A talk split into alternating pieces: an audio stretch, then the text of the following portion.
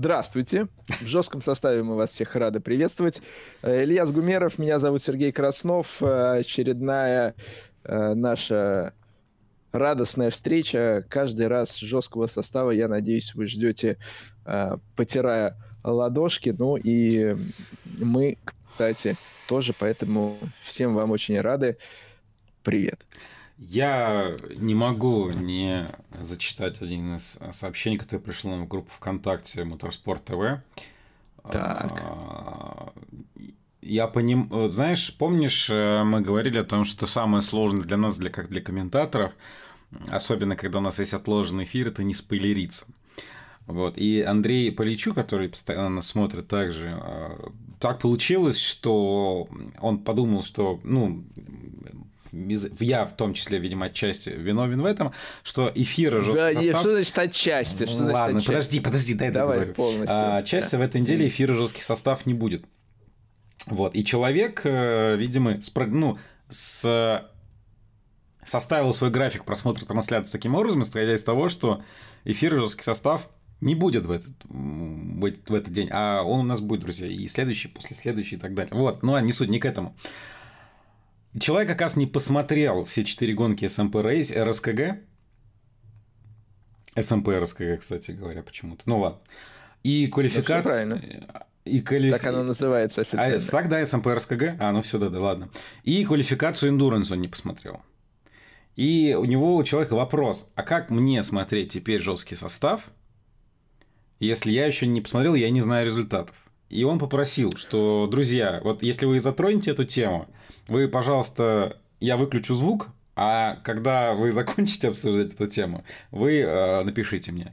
Андрей, я могу вам дать следующий совет. Вы прямо сейчас включаете параллельно. Нет, нет, нет, все а, работает. Да, да, да, я, я Включаете трансляцию. продолжали. Ставите X2. И вот, ну, вникаете в суть до дела максимально быстро, как э, полиглот э, автоспортивных и мотоспортивных соревнований.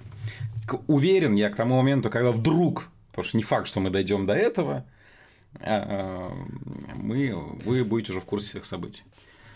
Да. Я смотрел вторую гонку TCR Russia, ну, если так скажем, да, потому что там endurance, не endurance, когда они еще в один уикенд идут, они все РСКГ, ну, вот, так, один угу. спринт, другой endurance. А, вторую гонку TCR Russia О. смотрел вчера ночью. А, но я при этом уже знал результат, потому что, в общем, Лада Спорт, э, рассылая свои пресс-релизы, мне тоже свой в очередной раз э, направила. И я больше того, я, я с какой-то, э, ну, не часто бывает, что тебе присылают пресс-релиз, и ты реально читаешь, что там написано. Я ага. почему-то стал, стал даже его читать, так. и такой думаю, хм, надо как бы обязательно глянуть, что, что же там э, было. И... А вот что там было, мы поговорим чуть попозже. Ага, ну хорошо. Да, так, и обязательно а предупредим об этом. Почему-то мне кажется, что эхо усилилось, да? Нет? И, и, и всякие посторонние звуки. Так, а как сделать так, чтобы вот эта зараза работала? Так, о, нормально нет, раз, раз, раз, раз. Раз, два, три, четыре, пять, шесть, семь, восемь, девять, десять, одиннадцать, двенадцать. О, мне кажется, так лучше, нет? Или о, вот так вот. Мне кажется, это вкусовщина. Это вкус. Ты эти современные э, технологии. Не ищи. Э... Ответы... Лучший враг хорошего. Не ищи ответов надо на вопросы, чи- да. чинить то, что И так не мешайте работать тому, а не, не, не ломайте то, что и так работает. Вот. Правильно же? Не чините то, что и так работает. Ну, или так. Не это... ломайте то, что не так работает. То, мне то, кажется, что так работает. Мне кажется, это идеальное а, превью к некоторым новостям об Формуле 1. Так. В кавычках. Э, что у нас по комментариям? Нас приветствуют. Ну, во-первых, э, Максим, Рустам, мы тоже вас приветствуют. Приветствуем. Э, Рустам радуется я сейчас перед каждой э, фразой так боюсь, а вдруг кто-то не знает, как Формула-1 закончился, а мы сейчас расскажем. Вот. Mm-hmm. Рустам радуется третьему титулу Макса Ферстаппина, про это мы сегодня же, конечно, поговорим.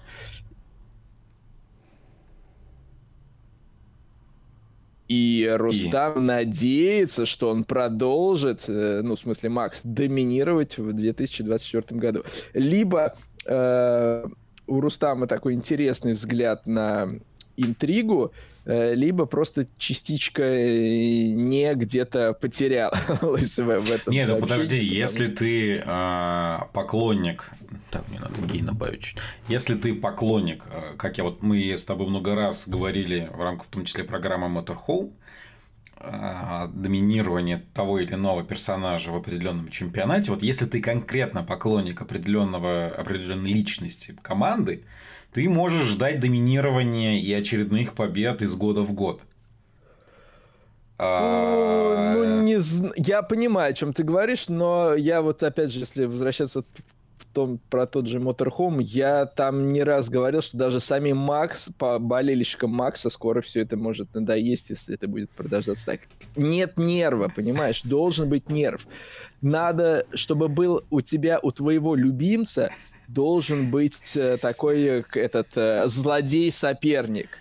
У понимаешь, меня... против которого, вот как бы часто говорят, что против болеть где-то, но как бы у, у болельщиков такое бывает. Есть главный твой, это вот ЦСКА, Спартак, да, как бы, как там говорят, да, хоть мы там последнее место в чемпионате займем, если мы по ходу сезона дважды Спартак грохнем и наоборот, то и уже сезон будет успешный. Вот это rivalry, да, вот это соперничество должно быть. Если ты в одну калитку все выигрываешь, ну, вам же это самим скучно уже, а дальше будет тем более. Поэтому... Э, поэтому вот как-то так. У меня параллель возникла. Представь себе, что ты мама. Ну или папа, ладно. Почему мама, я не знаю, ну просто мама обычно Ну окей, кормящая мать, окей, да. Я же мать вот этого, да? Я рожала. Сейчас набегут эти самые. Вот. А мы сейчас и этот, э, я снова я и Рен вспомним. Да. что, она же мать.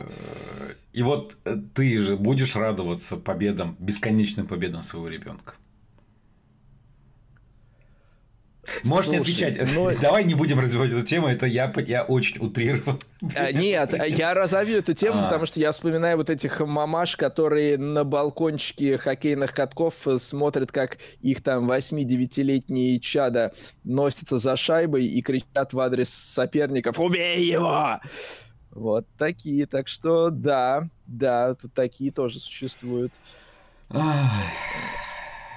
И мы это не поощряем. Мы это не поощряем. Да мы вообще ничего не вот. поощряем. Мы только а... просмотр жесткого состава и донаты поощряем, не более того. Ну, донаты так. Примерно так же, как я мать. Поощряем. Ну, потому что это такая, это как бы это вот. вот. Сегодня Э, весь э, мир якобы вроде как отмечает День гонщика. Не знаю, откуда этот праздник э, появился. Илья, у тебя есть какая-то информация, когда он появился, с какого перепуга он появился, кто его вообще признает, кроме самих гонщиков?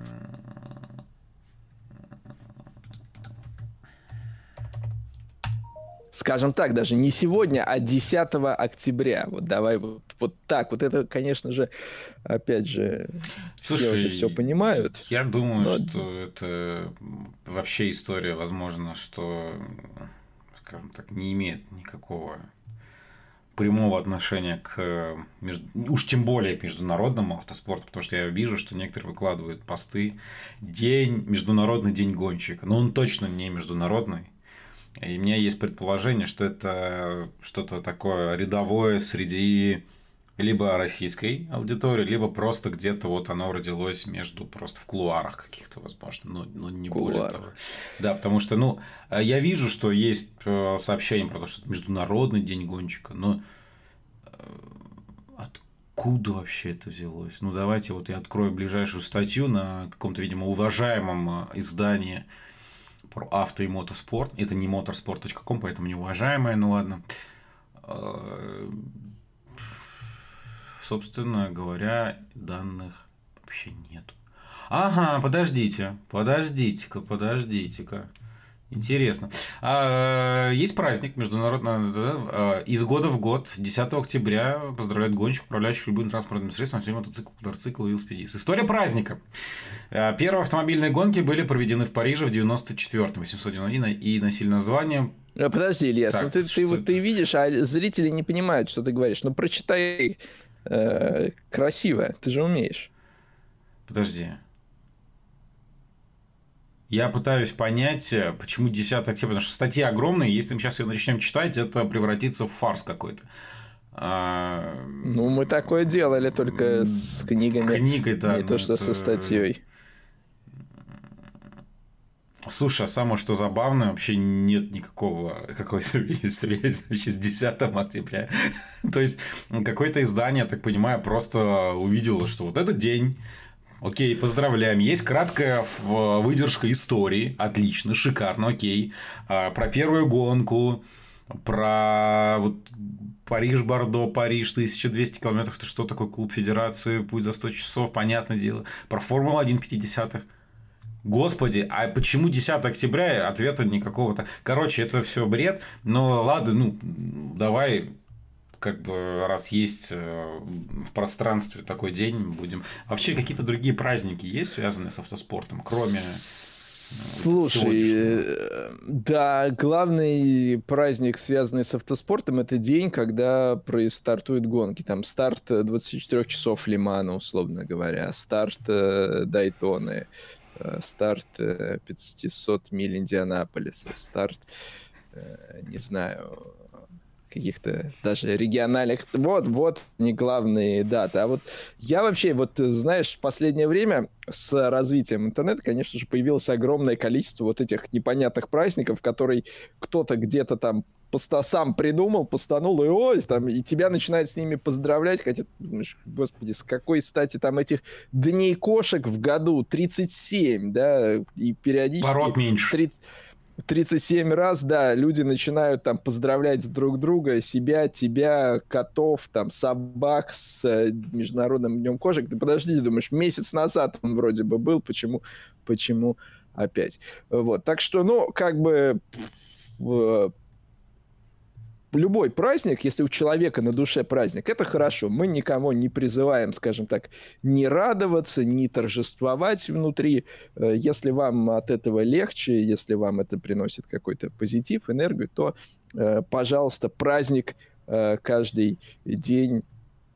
В конце концов, это, это важная вещь. Людям нужны какие-то такие дни, точки, которых они ждут, которым они радуются, как, когда они... А что надо делать в День гонщика, Илья? Я вот думаю, вопрос. что вот а, следующий праздник, который отмечается, так понимаю, 10 а... октября, он отвечает на вопрос.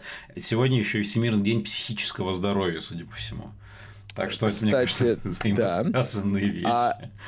А еще 10 октября, что достаточно близко к Дню гонщику, это день рождения Э, известного британского автоспортивного комментатора Мари Уокер. Э, сто mm. лет ему в этом году исполнилось бы. Так что вот такой вот момент. Ну, а как э, отмечать День гонщика? Об этом, друзья, мы поговорим через неделю во всех подробностях. Сейчас Сереж, не, сма- не смотри на меня так, как будто я планирую отмечать и расскажу тебе, как я это делал. Вот, вот я... Нет, я не так на тебя смотрю. Я просто смотрю, думаю, понимаю, когда ты как бы, ага, типа смекнешь, почему и окей. Ну ладно, все.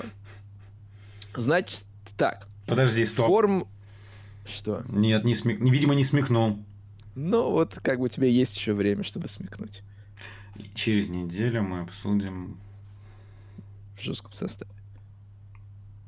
Нет, не смекнул, правда.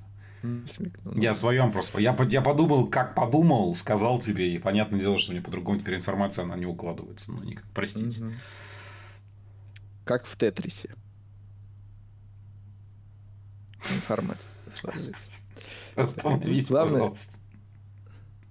Так. Да, Пидорука сегодня ждем, кстати. Нет, сегодня мы без Сергея.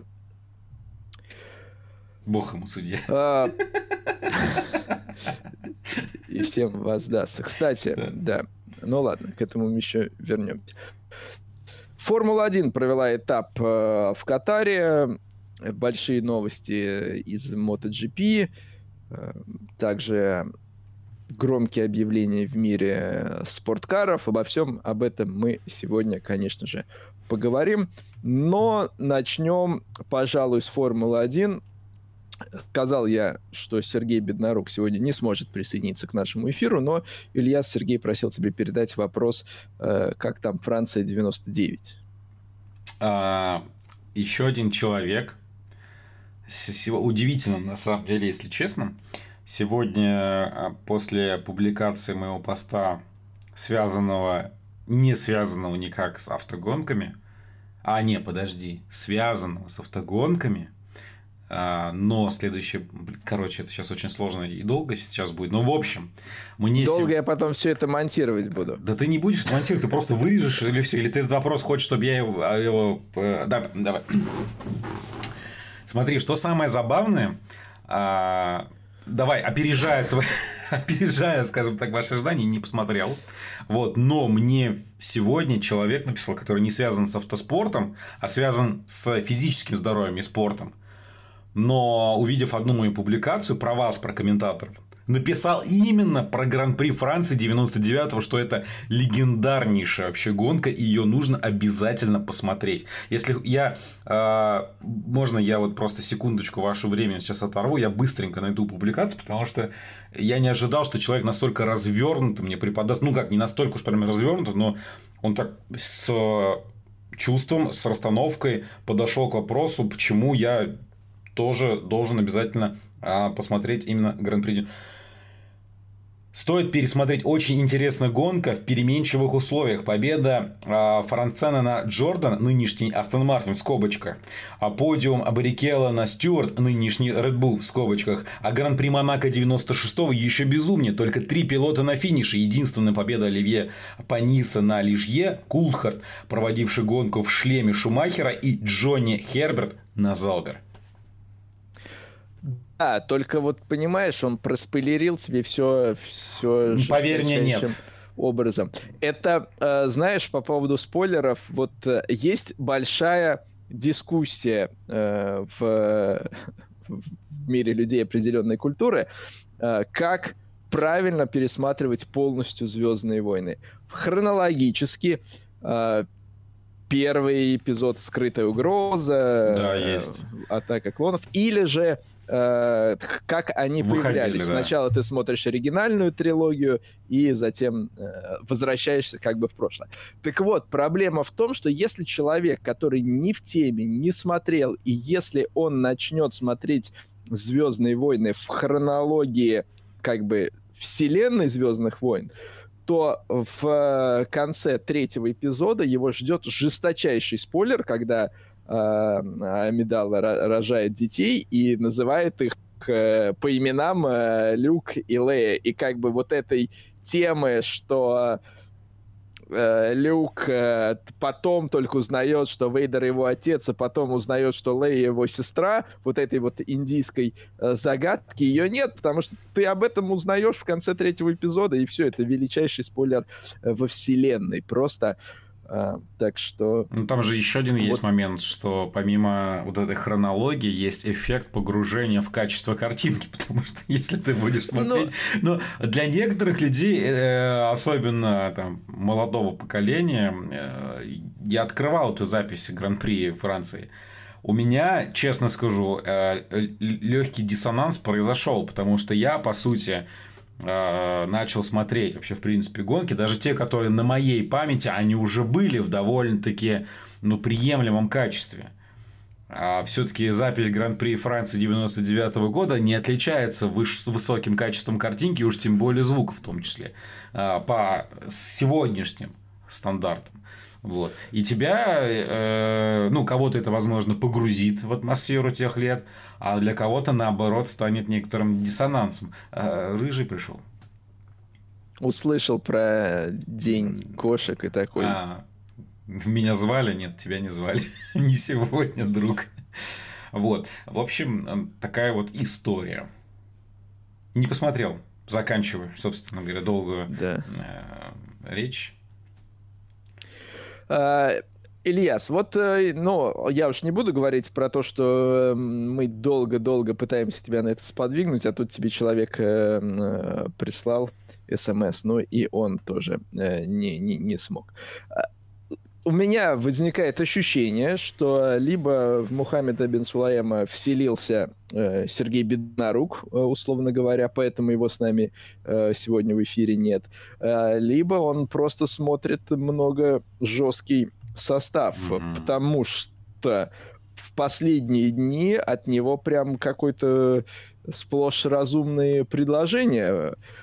Больше команд, меньше гонок, менять трассы, чтобы не было вот всей этой кутерьмы с границами этих самых трасс. В общем, э, Мухаммед так говорит э, вещи разумные, но при этом не покидает ощущение, что это такой э, фэн-кейтеринг, да, то есть э, э понимая, что, что большое количество фан-базы именно этих э, таких взглядов и придерживается, э, он, в общем-то, им и такими заявлениями пытается угодить. Ну, то есть ты хочешь числе. сказать в некотором смысле прям Популизм. Популизм, да, роде. да, да. Поднять свой авторитет, в том числе определенным образом. То есть не факт, что это все закончится какими-то по итогу какие-то действия будут ну, То есть это не факт, что это будет реализовано, но поговорить об этом и э, преподнести это все как возможно. Но, да, я, я скажу,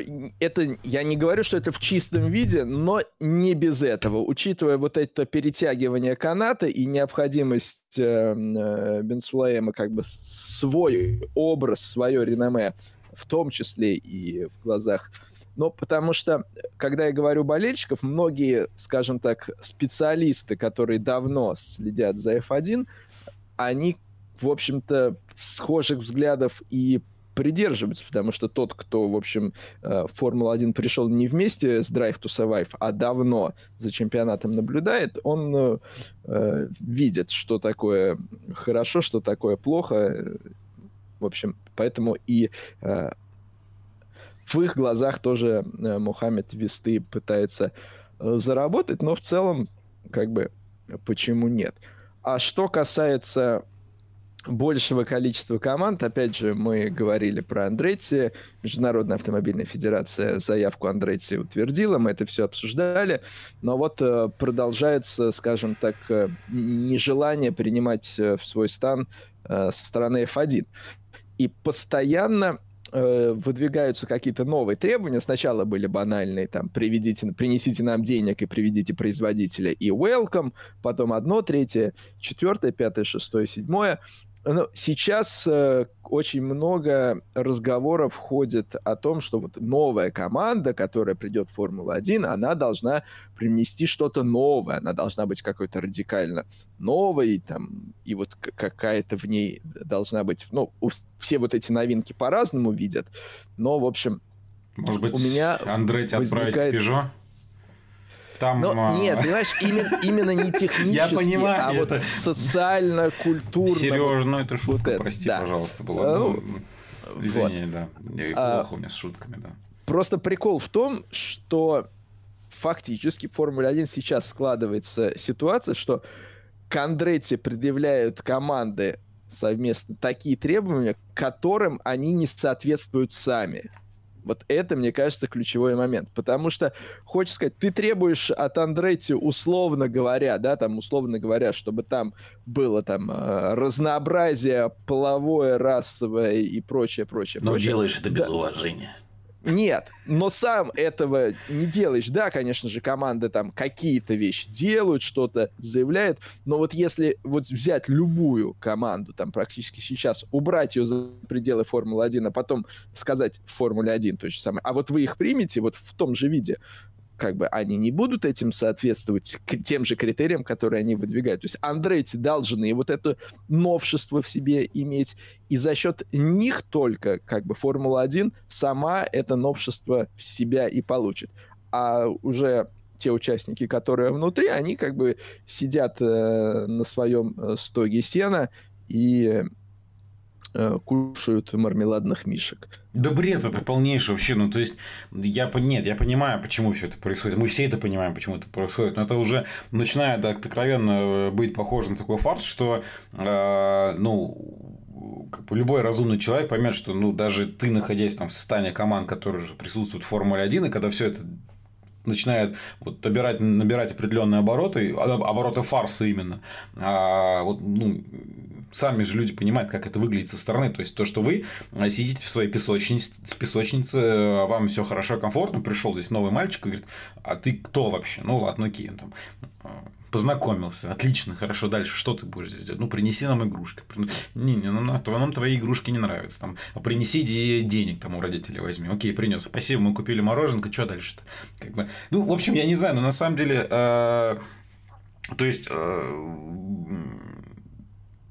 может быть, там, конечно же, там найдется еще миллион каких-то а, под историю всего этого, каких-то фактов, объяснений, возможно, всему этому, что ну, там какая-то идеология, которой они все там живут, и мы вот пытаемся из этого сделать э, такой вот, ну, господи, ну вы в конце концов гоняться здесь собираетесь или Но... что, ну то есть э...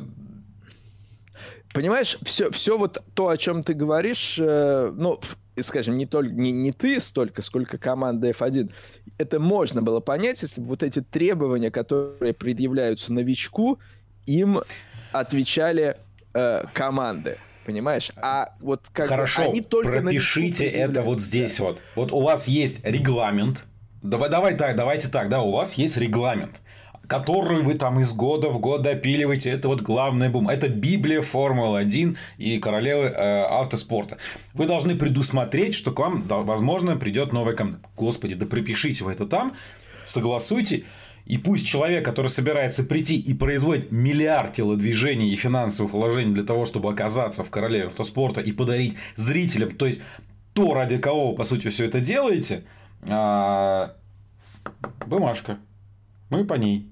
Все, пожалуйста. А получается, что как будто бы, ну, вот это, знаешь, сидят вот эти вот там, вот, знаешь, так вот они вот сидят, там виноград. А, ты знаешь, это, это вот такая сказка о рыбаке и рыбке, потому что изначально, в общем-то, было прописано новая команда Welcome, 200 миллионов, миллионов да, да. И, и вперед. Сколько там сейчас уже миллионов или миллиардов? А, вот. А потом, как бы, когда 200 миллионов, начинается вот эта история э, старухи. Как бы, не хочу быть э, помещицей, хочу быть владычицей морской. 200 мне мало, давайте больше. Ага, деньги у вас есть, но нам одним, мы от одних денег сыты не будем. Еще надо, чтобы вы, как бы, там другим каким-то. И постоянно вот это постоянно... Ну, это детский сад какой-то открыт. Нет, э, знаешь, э, я говорю, то есть всегда можно посмотреть на любой вопрос там, с разных сторон. Не для того, чтобы, наверное, объективно оценивать ситуацию, нужно быть в центре событий, да, вот, возможно, участвовать в этих переговорах, или чтобы эти переговоры все и разговоры, они вот как-то публиковались, возможно, и так далее, но любой разумный человек, Но... потому что это уже фарс какой-то на самом деле. Да. Э, тут, понимаешь, фарс э, именно в том, что я бы слова не сказал, если бы команды вот прямым текстом сказали, извините, друзья, это там, да, развлечение, все здорово, но для нас это бизнес, и э, приход э, нового участника несет риски нашему бизнесу, мы э, лишних дополнительных рисков бизнесу не хотим. Вот такие мы. А когда ты пытаешься вот это завуалировать, ты вроде бы такой весь розовый, пушистый, и говоришь о том, что новая команда должна еще каким-то там э, идеалам вообще гуманизма э, соответствовать, сам ты при этом им не соответствуешь, а гонишься за деньгами, что в, в принципе в бизнесе абсолютно нормально, но когда ты прикрываешь все вот это каким-то э, таким ковром из лепестков э, роса, а на самом деле под ним все достаточно цинично.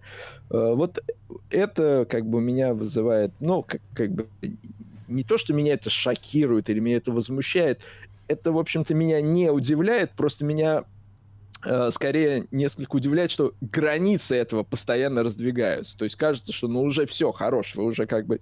Нет, а теперь еще нет, а теперь еще нет, теперь еще. Но э, как бы то ни было. такая такая как история. сказка была про... А, золотая антилопа, господи, у меня почему-то... Довольно. Довольно, да. Да. Я надеюсь, что Андретти окажется а, в Формуле 1. Я надеюсь, что это случится.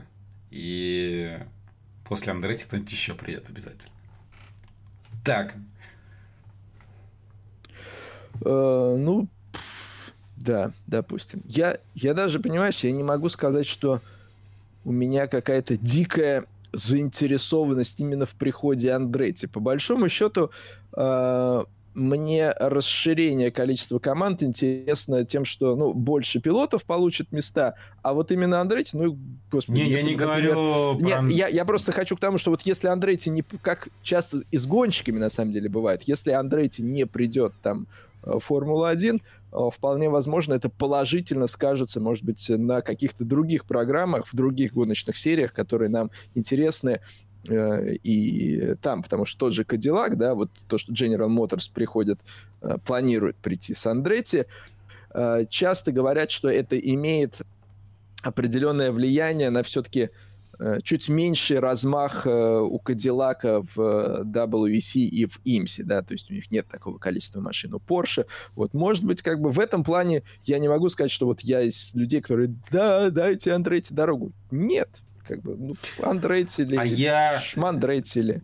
Тоже не Андретти, не Шмандретти, мне по барабану уже здесь, наверное, возникает в каком-то смысле принципиальная история, тебе интересно, как это все закончится. Вспоминая историю Филиппа Массы, а, большинству да, до бани вообще там, собственно, дадут ему этот титул. Как, уже интересен сам процесс. Как пойдет э, там Либерти, по каким стопам, кто будет отвечать, как этот весь вопрос закроется, а будет ли прецедент. То есть здесь скорее уже просто на самом деле вопрос того, как э, будет решаться вопрос, какие будут звучать слова, какие аргументы в ту или иную сторону, чем все это закончится. Потому что то, что, казалось бы, выглядит абсолютно простым, логичным и понятным процессом в современном мире, где есть бизнес, окей, но есть при этом зрители, которые говорят, да, давай, все начинают упираться в ну, палки. Да, про- просто еще знаешь, в чем э, интересный момент, что сегодня в автоспорте в целом, ну, любая серия жаждет участников новых. Все за участниками гонятся.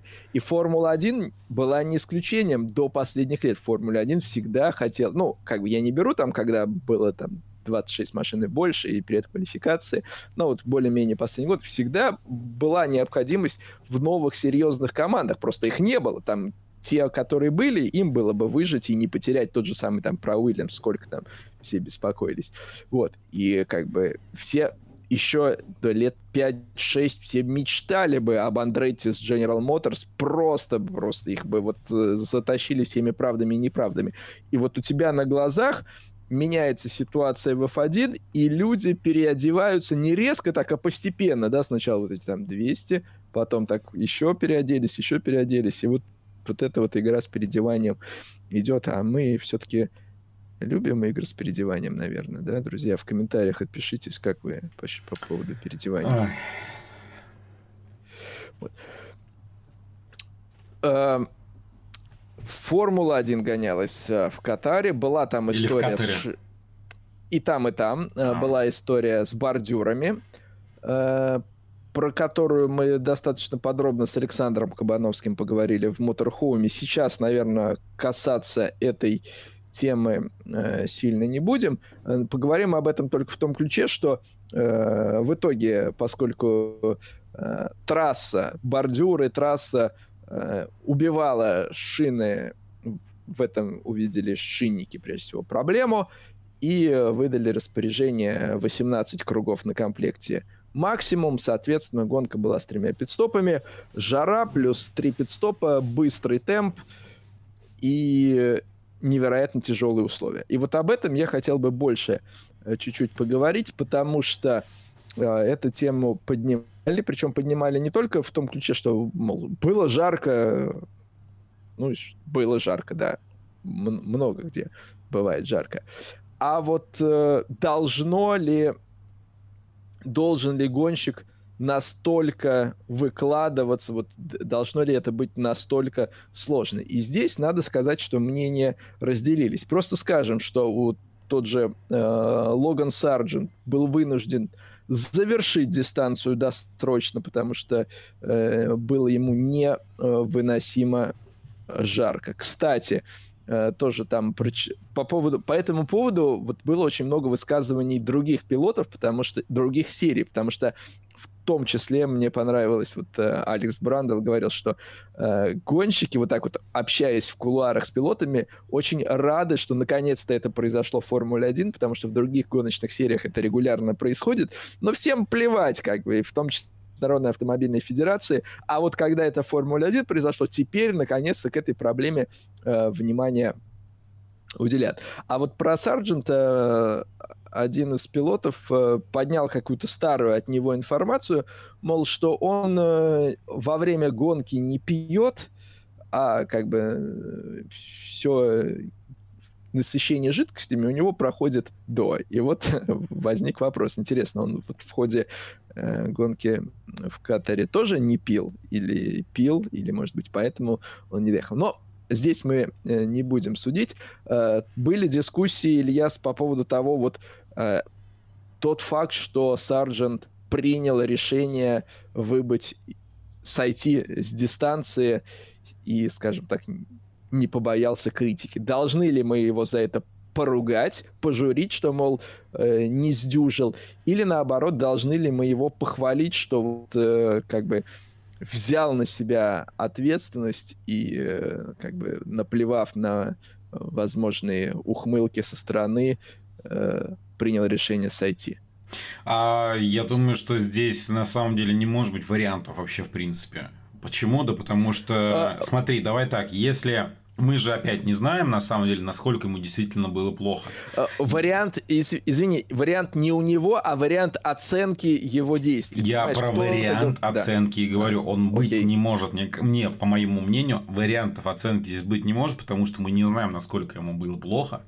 И если человек действительно понимает, что он может едва ли сейчас не отключиться и на скорости там, за 200 км в час в худшем случае просто остаться в ловушке, а в худшем, соответственно, прошить соперника или, не дай бог, уехать в ограждение и там, может быть, повторить историю с того же самого Ромена Грожана, допустим, в моем понимании, а человек поступает адекватно.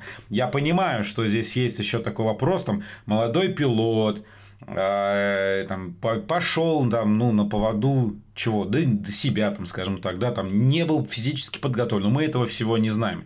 Если действительно а, ошибка в подготовке гонки, а, в насыщении, не насыщении, в питье в процессе гонки, физической подготовки. То есть просто, да, там, скажем так, нарушены какие-то моменты именно организации самой гонки и подготовки самого гонщика, это да. Но случилось так, что в момент гонки ты э, можешь э, в первую очередь рисковать своей жизнью, во-вторых, соответственно, соперниками и зрителями. Ну, ну я бы даже наоборот сказал, в первую очередь ну, чужими. Я имею в виду, что да. вероятность того, что в первую очередь пострадаешь ты, она больше, имеется в виду, что там уже, а дальше там уже по цеп, цепной реакции, образно говоря. Ну, не суть, не в этом дело.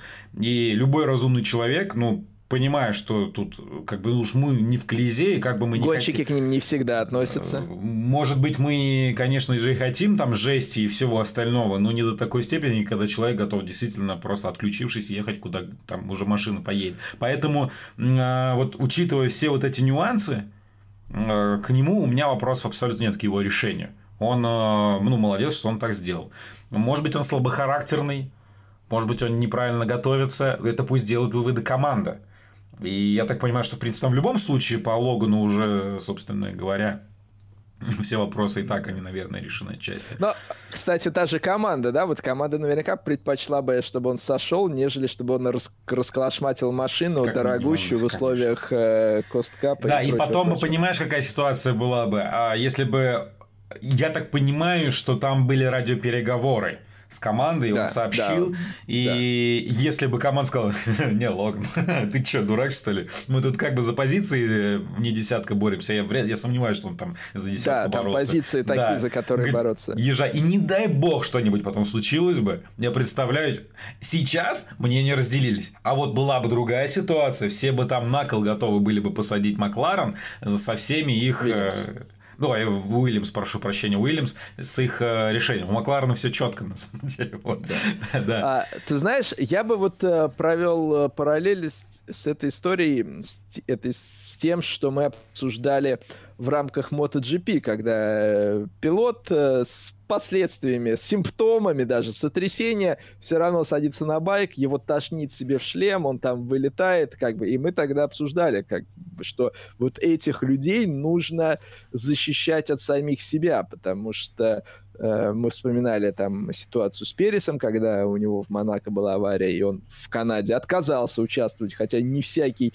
э, найдет в себе силы храбрости, мужества сказать, ребята, извините, но я не готов, поэтому я пропущу гонку Формулы-1. Особенно если ты э, еще в таких э, шаткой ситуации в качестве новичка, как все-таки Сарджент, да, чтобы ты вот э, не погнался. Так что, да, это, на это тоже надо было решиться. Что стало причиной вот этой невозможности э, действительно оставаться в кондициях до конца гонки, это другой вопрос, мы здесь даже не, не будем судить. А вот то, что человек э, при, знает как бы э, меру на, и понял, что вот все, как бы грань близка, я дальше не пойду. Это, в общем, как минимум, это заслуживает уважения. Другой вопрос в этой связи, Ильяс, который поднимался, э, должны ли спортивные соревнования, ну я так несколько переформулирую, должны ли спортивные соревнования предъявлять настолько тяжелые требования к спортсменам с точки зрения там, условий, выносливости. И вот э, я сейчас скажу, что я как, какие у меня есть соображения по этому поводу. Потому что я уже много раз э, говорил, что мне не очень нравится, когда э, пилоты раз за разом, победители гонок, выходят, э, выпрыгивают на финиш из машин. Свежие, бодренькие, бегают, прыгают там, э, все что угодно, и как будто вот э, не было у них за спиной тяжелой гонки, да. Кто-то мне скажет, что там адреналин, окей, кто-то мне скажет, что они так много тренируются, поэтому это может, э, поэтому они могут себе такое позволить, но я всегда говорю, окей, если они так много все тренируются, что они в таких условиях э, легко с ними справляются, значит, нужно делать условия как бы тяжелее. И большой проблемой с тем, чтобы в году была не каждая же гонка такая, да, более того, убери вот эти проблемы с шинами, и она бы тоже не была прям такой.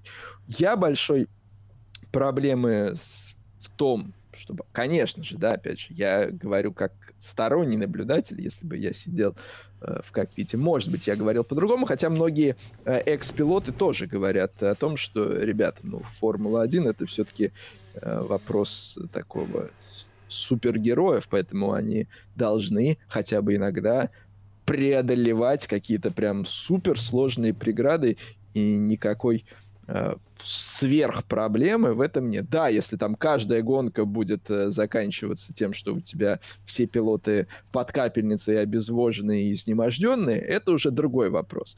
Но тут, кстати, еще тоже надо заметить, что при том, что пилоты очень много тренируются, мы же знаем, что последнее время были шаги, э, чтобы с этим справляться, и все-таки ситуация стала лучше. Но они же себя еще изнемождают диетами, потому что очень важно мало весить, и не всегда э, это, особенно тем, кто побольше да повыше, позволяет и водичку с собой брать. Кстати, тоже мы знаем э, вот эти истории, что некоторые пилоты сами настолько были тяжелые в связи с, с ростом своим, что даже воду с собой в гонку не брали, потому что это уже совсем по весу перебор и э, такой весовой гандикап для них.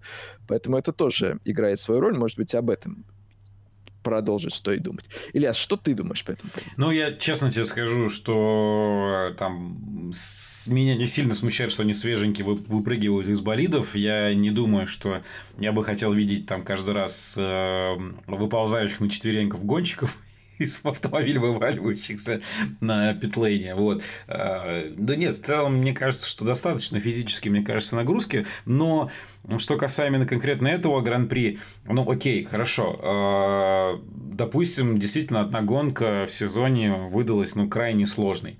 А, я, если честно, не такой, наверное, эксперт в автоспорте, и ну, мне я, извините, может, сейчас очень побывательски буду рассуждать, но я как-то не верю в то, что у вас после трех, из-за трех остановок и свежего комплекта шин гонка настолько сильно усложнилась, что это было прямо а, вот... Я, можно тебе, Ильяс, вот на это отвечу? Очень э, ярко в свое время про Марк Вебер рассказывал, когда у него спросили, вот если, ну, есть двухместные э, болиды, uh-huh. э, но даже не в двух местах, вот э, если человека обычного посадить в болит Формулы-1, сколько допустим, он едет сам, не человек, а, а болит, но вот сколько он бы выдержал. И Марк сказал, что ну, в таком прогулочном темпе вы как бы проблем не будет.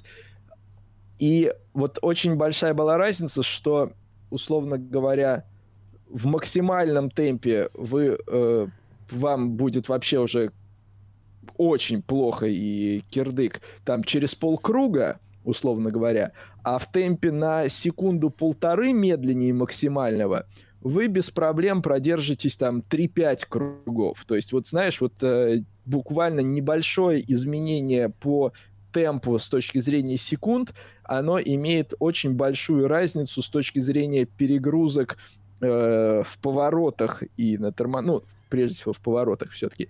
И для организма вот то, что кажется, ну, на полторы секунды, там, на секунду медленнее, что это такое. А на самом деле, как для организма это большая разница. Вот Хорошо, возможно. Вот тот рассказ Вебера прям так очень наглядно запал. Принимая вопросов нету, а, но здесь понимаю, что сейчас, опять же, это не является оправданием, но и пидстопов самих было больше. То есть времени на питлейне с меньшей скоростью в каком-то смысле отдых же был, можно же так сказать отчасти? Ну, отчасти да, хотя, знаешь, здесь тебе другой скажет, что э, на питлейне у тебя, у пилота пропадает обдув, и в некотором роде, э, как вот в гонках э, под safety car ом, становится жарче значительно. Также и в ходе пит-стопов вот эта жара, ну, можешь себе представить, как бы 300 да, конечно, километров да. против э, э, 60, вот, но, сейчас, 80. А, возможно. В общем, в любом случае, так или иначе, вот произошла такая гонка, и э, вот сейчас, мне кажется, под после того, как у вас там несколько гонщиков э, просто валялись на полу и говорили, что это не самая сложная гонка в сезоне, а сейчас бегать, э, кричать караул,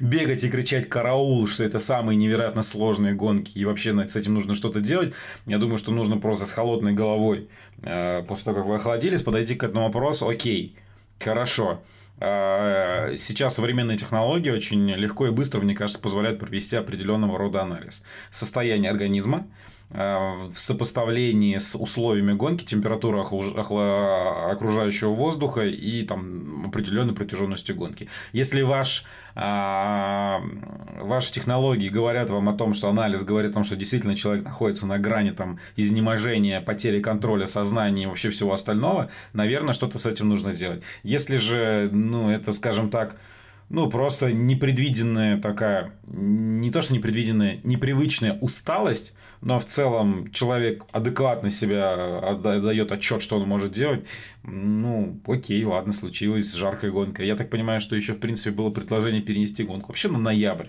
чтобы было прохладнее. Как бы, ну... Но она дальше будет попозднее, да, то есть здесь, конечно же, температура окружающего воздуха тоже э, сыграла.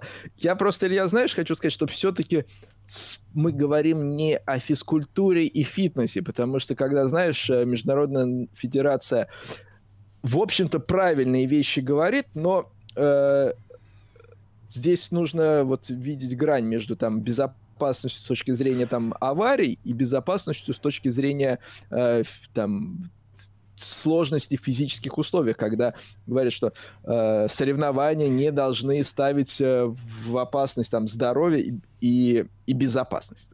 Простите я за поним... мой кал каламбур. Про, сейчас я просто да, завершу. Ведь если взять другие дисциплины, это то это часть игры. Возьми какой-нибудь Тур де Франс. Ну, извини меня, там э, люди выкладываются э, за грань.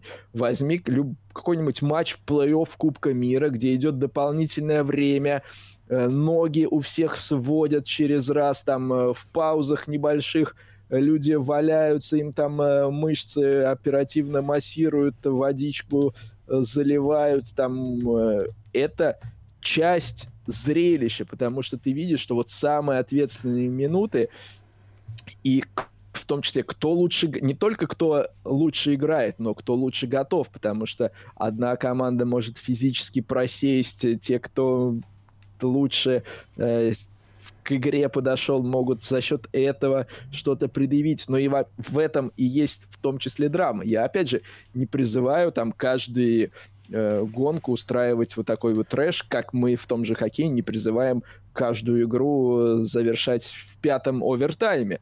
Но иногда такое случается, и это такие как бы моменты, которые в том числе и новых зрителей могут привлечь или там в историю войти, кто-то услышит про, что вот в таких тяжелых условиях такой-то, такой-то там э, выиграл гонку, э, Сарджан сошел, а этот смог доехать до конца и выиграл. И кто-то начнет за этого человека болеть, за ним следить, придет э, на этой волне в автоспорт спорт. Это все-таки вот прям вот говорить, что это плохо, такого быть не должно, с этим надо бороться, мне кажется, что это прям слишком. Ну, я, о давайте... том, я о том и говорю, Сереж, о том, что нужно к этому подходить немножечко просто с более холодной головой, то есть немножечко с разумом. То есть э, я пытаюсь сказать о том, что нужно это изучить в том плане, что э, есть виды спорта, где там, в том же самом Тур де Франс, ну, упадет он, например, ну, максимум еще за ним пару десятков велосипедистов упадет. В болидже в случае потери контроля мы знаем, куда он может уехать и чем это может все закончиться, да. То есть, э, ну, последствия могут быть сильно масштабнее. Вот именно только в этом ключе. В остальном же Сейчас велосипедисты, Ильяс, прибегут к ну, тебе. Ну, блин, извините меня, а, когда... А, когда ну, Просто мы... пере- Сейчас... переломов и серьезных травм в падении массовых велосипедистов более. Я понимаю, я Кстати, просто о том, что... Где есть... травмируются в последнее время гонщики?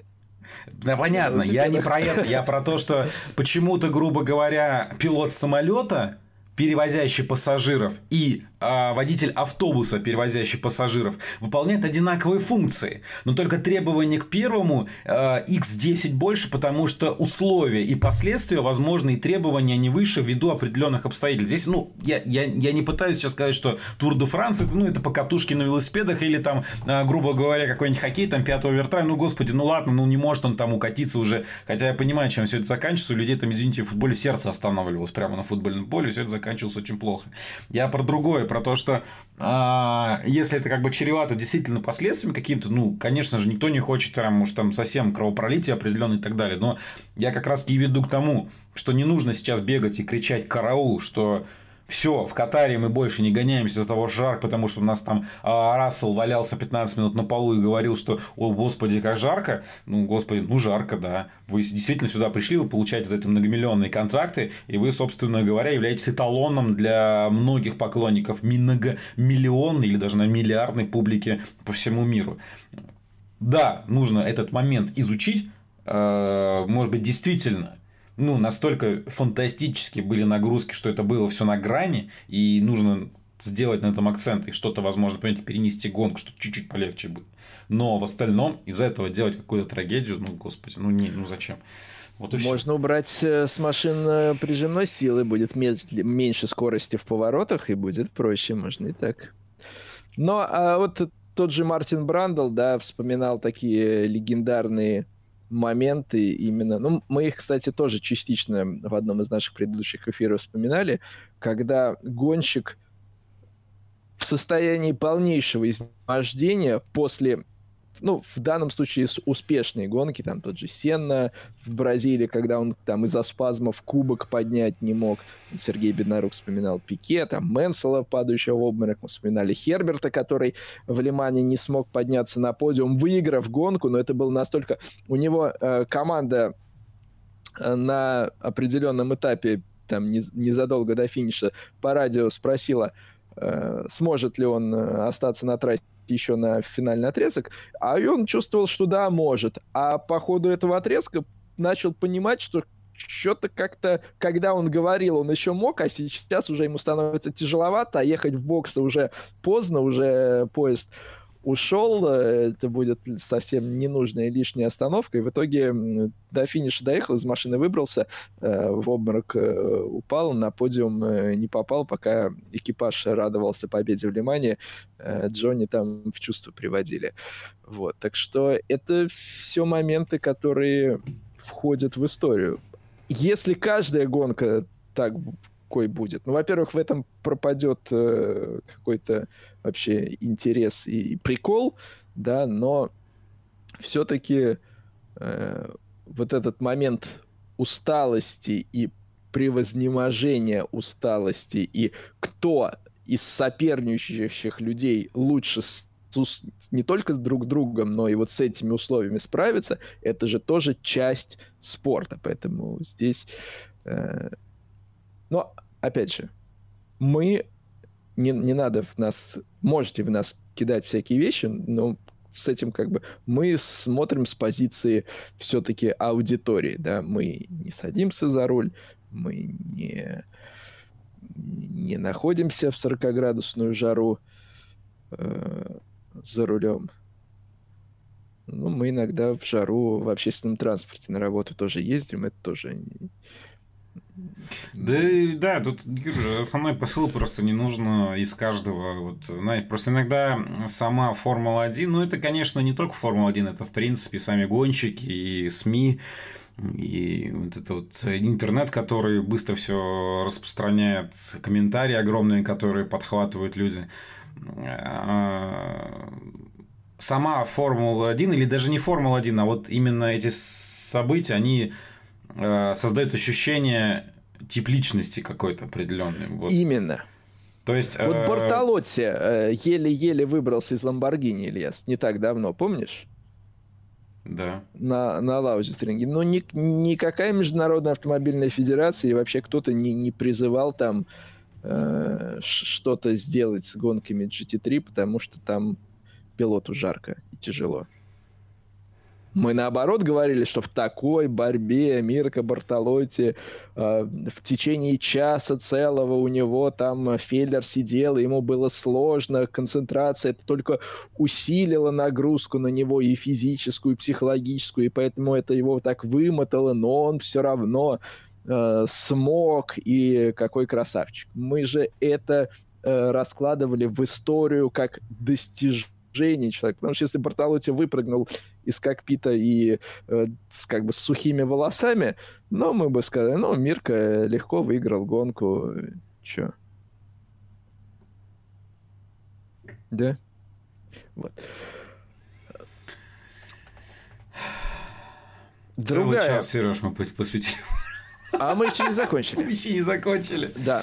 А, еще одна такая маленькая история с прошедшего по Формуле-1 э, Льюис Хэмилтон э, в первом повороте гонки сталкивается с партнером по команде Джорджем Расселом и э, охотно берет вину на себя.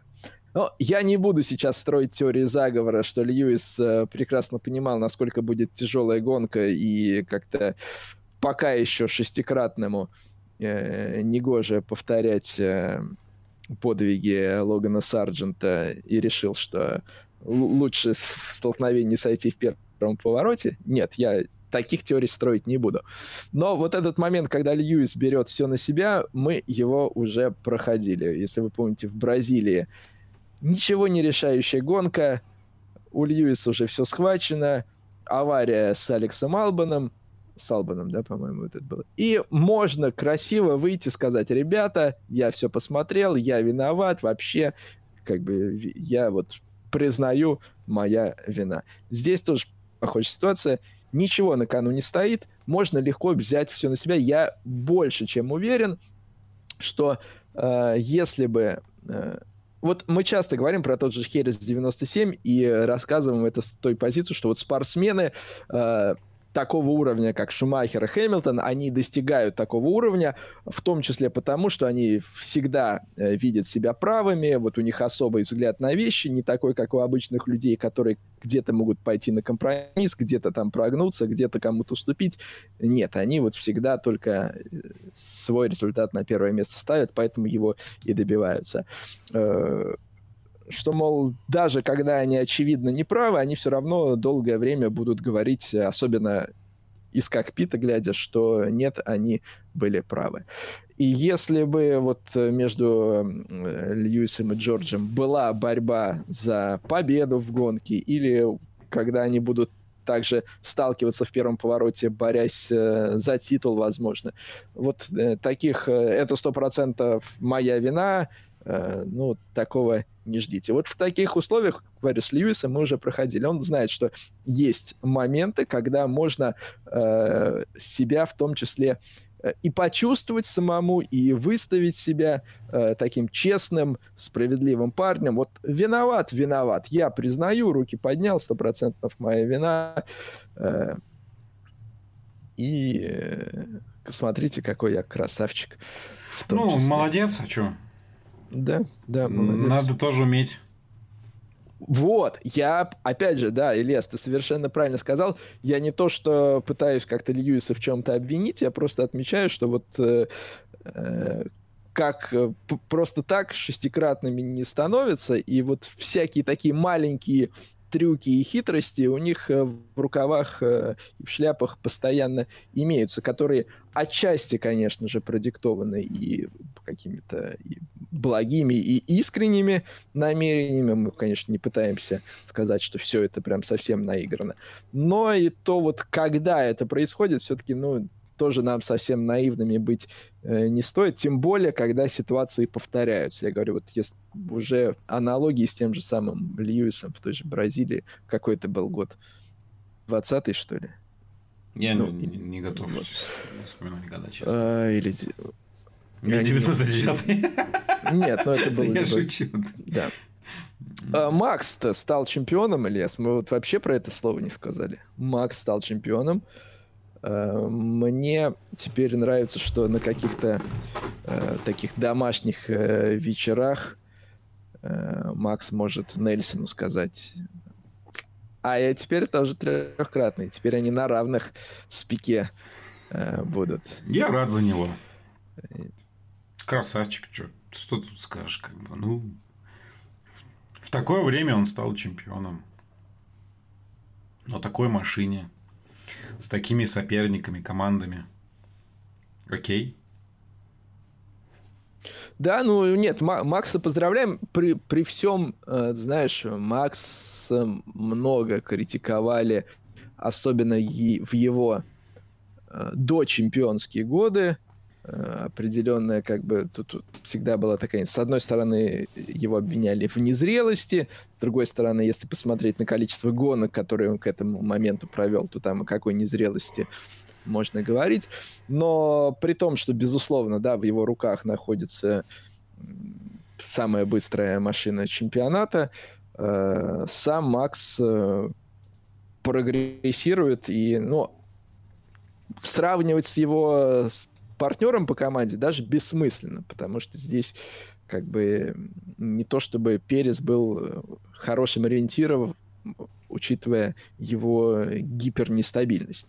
Вот. Но даже сравнивая Макса, ну, мы сравнивали, знаешь, помнишь некоторые моменты, когда он ну, в том же самом Сильверстоуне с Льюисом тогда не уступил, оказался в стене и в э, больнице. А вот в этом сезоне, при том, что в целом, учитывая доминирование, может там и баранок несколько получить, но уже определенная гоночная зрелость и опыт, а, они позволяют ему э, быть более таким разносторонним пилотом, выбирать те битвы, которые их нужно участвовать, в которых не нужно. В общем, э, даже там, неважно, фанат вы Макса или не фанат вы Макса, то, что Макс с возрастом и с опытом меняется в лучшую сторону, это факт. Потому что есть много случаев пилота, которые, будучи молодыми, подающими надеждами, приходят прям супер таланты, а потом как-то что-то как-то у них идет не туда. Здесь у Макса все пошло туда, и, ну, прежде всего, конечно, сам Макс пошел туда с точки зрения команды, в которой он выступал, остался, и вот сейчас получил свое распоряжение. Ну, не только сейчас, уже третий год, в конце концов. Ну, второй год с точки зрения машины. 21 все-таки оставим за скобками. Хотя и там, как мы говорили, будь он чуть-чуть по... Разумнее. Даже ну, разумнее, может быть, не совсем правильное слово. Правильно я подобрать не смог. Можете меня закидать. А, да, Абу-Даби бы даже дело не дошло. Ну, или если бы Льюис там местами не, не делал все правильно. Потому что титул 21 года Макс мог и должен был брать еще раньше. Ну, вот, кстати, тот же Сильверстоун, да, мы вспоминаем.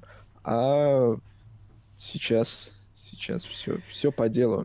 Тут просто еще я подумал о том, что как минимум в этом сезоне позади него предостаточно гонщиков, которые незрелые поступки совершают, ошибки, которые... Ну, было предостаточно всего, кого можно было бы в чем то там пообвинять, а по сути, ну, просто говорить о том, что Макс едет на самовозе уже, ну, как бы, а смысл, ну, как бы, за ним каких-то таких действительно ярких ошибок, то есть, в которых можно сказать, ага, вот ты какой Макс ты зачем вот это Ну, ну, не было просто действительно. А вот позади него предостаточно людей, которые допускали ошибки там, где их можно было не допускать, и это приводило к тому, что они либо не заканчивали гонку, либо заканчивали где-то в, там, в конце второго десятка. Ну, поэтому, да. Да. Макса мы поздравляем. Ура. Ура. Товарищ. Ура.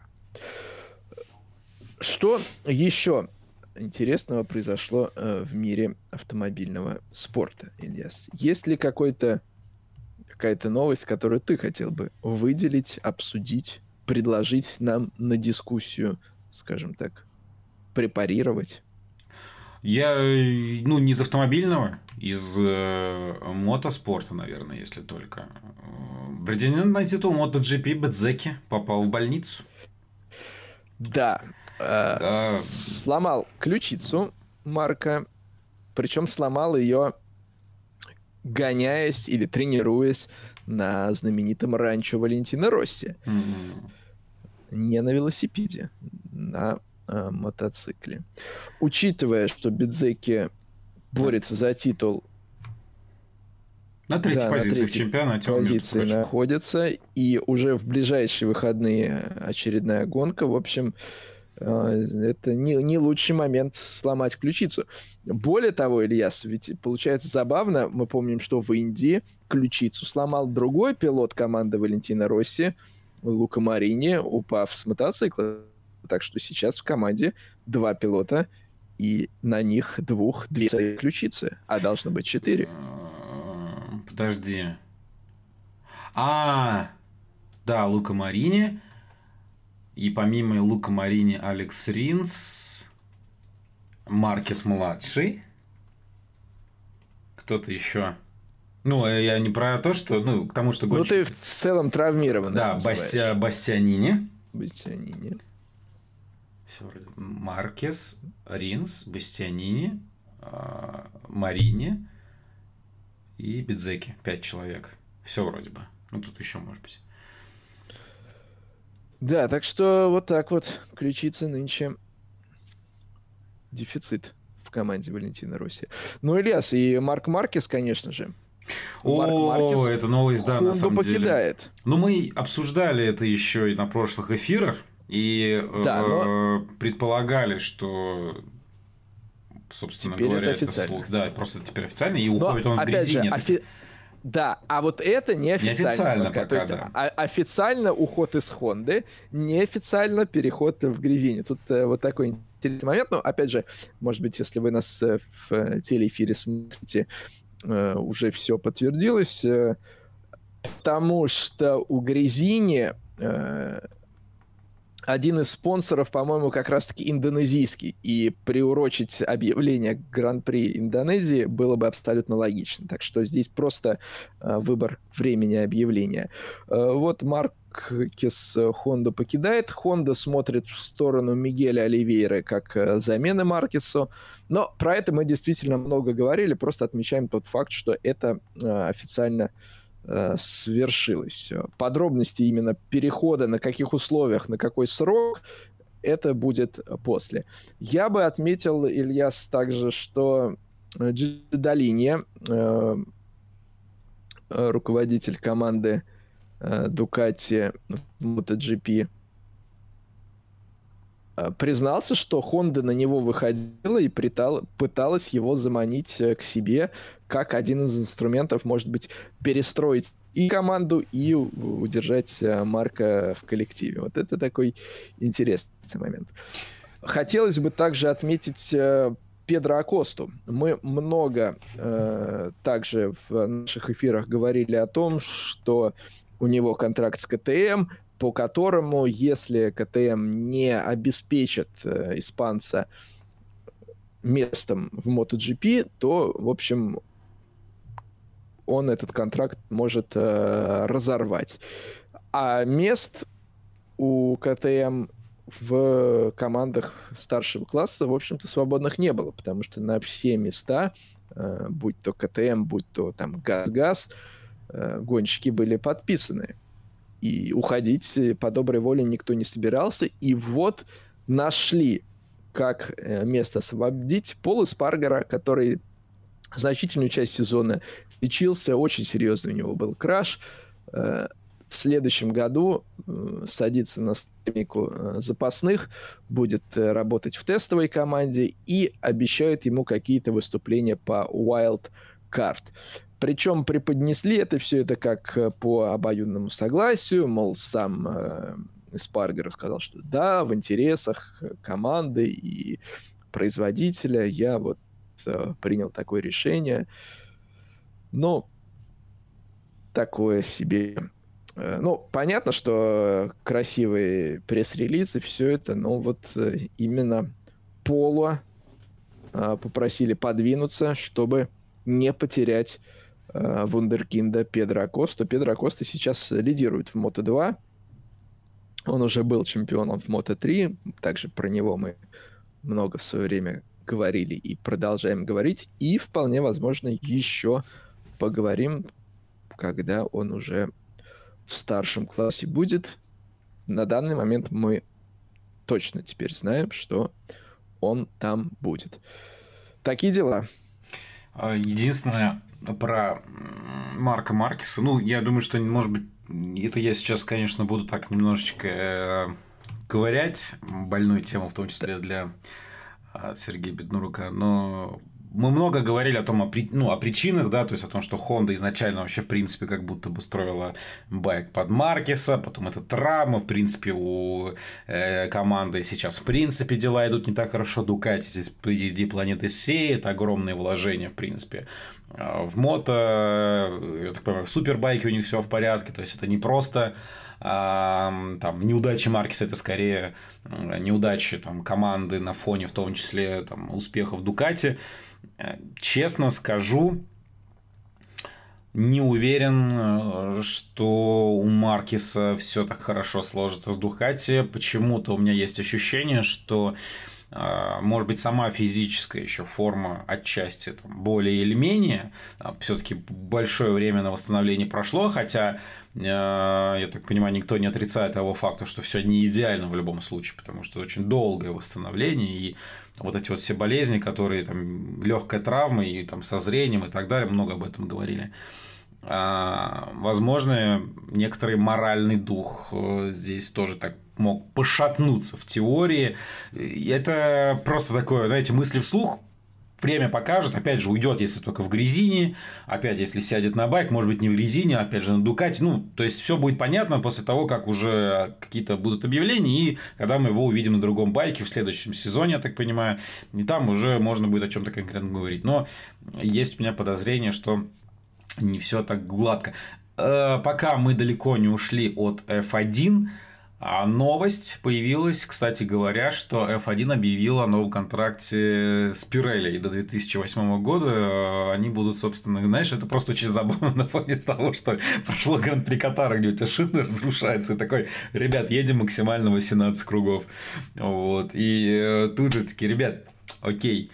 А, но э, я, если честно, просто я, когда читал эту заметку, а, я так понимаю, что все уперлось э, в регламент 2025 или 2026 года, что якобы... 26. А, да, 26 что Бриджстоун пришлось бы на один год разрабатывать шины, а потом, то есть, ну, это все нелогично. А, и я, опять же, может, сейчас очень по-бывательски буду рассказывать, ребят, а об этом заранее разве не было известно, что, ну, то есть, команд... ну, если вы объявляете тендер, если команда, если производитель выигрывает тендер, то ему придется разрабатывать Зачем вообще все это нужно было тогда изначально? Прости. Я, может быть, ну, что-то не так понимаю просто. Мне здесь сложно сказать, потому что тендер процесс э, достаточно разносторонний, если ты не знаешь всей тендерной документации. Не, я, безусловно, да. да, я, да. я же мы вот мы Поэтому... Э, тоже так же, как и гран-при Каттера, который мы обсуждаем, и там физических нагрузка, да, мы же судим только потому, что нам как бы известно. Вот. Ну ладно, это бог с ними. Так просто, знаете, минутка э, э, лирики была. И если если про мотогонки так чуть-чуть еще продолжить, Сильвен Гентали мотогонщик, э, выступавший и в MotoGP, и в младших классах, и в Супербайке, где он в 2014 году становился чемпионом, э, в ближ... не в ближайший, но в рамках уикенда Кубка Лиман в Портимане, который вот в конце октября состоится, поедет за рулем Audi категории GT3, будет принимать участие в этапе, так что вот еще один мотогонщик на четырех колесах такая новость была. Ми в... Б. Не получилось мне слово сказать. Даже фразу не получилось. А, в мире э, спорткаров тоже целый ряд новостей.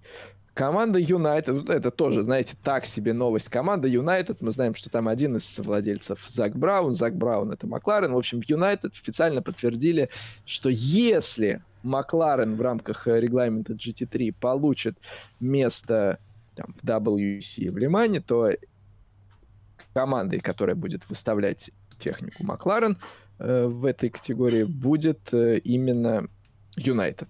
Так что United Autosports плюс Макларен в GT3, если им дадут места. А вот да, а вот это еще далеко не факт, но про это мы даже говорить не будем. Так. Другая громкая новость, Ильяс, я думаю, ты ее слышал. Конечно же, Астон Мартин со своей Валькирией снова вдруг захотели в старший класс гонок на вынос. Говорит, вы знаете, мы тут посмотрели, у вас тут все так э, замечательно, так э, бодренько, интересно, мы все-таки к вам придем. Подожди, так они же вроде даже ливреи презентовали там и вообще во всю катушку. Это разве не... Там не оно было? Я просто... Астон Мартин? Нет, может быть, ты с Альпин путаешь?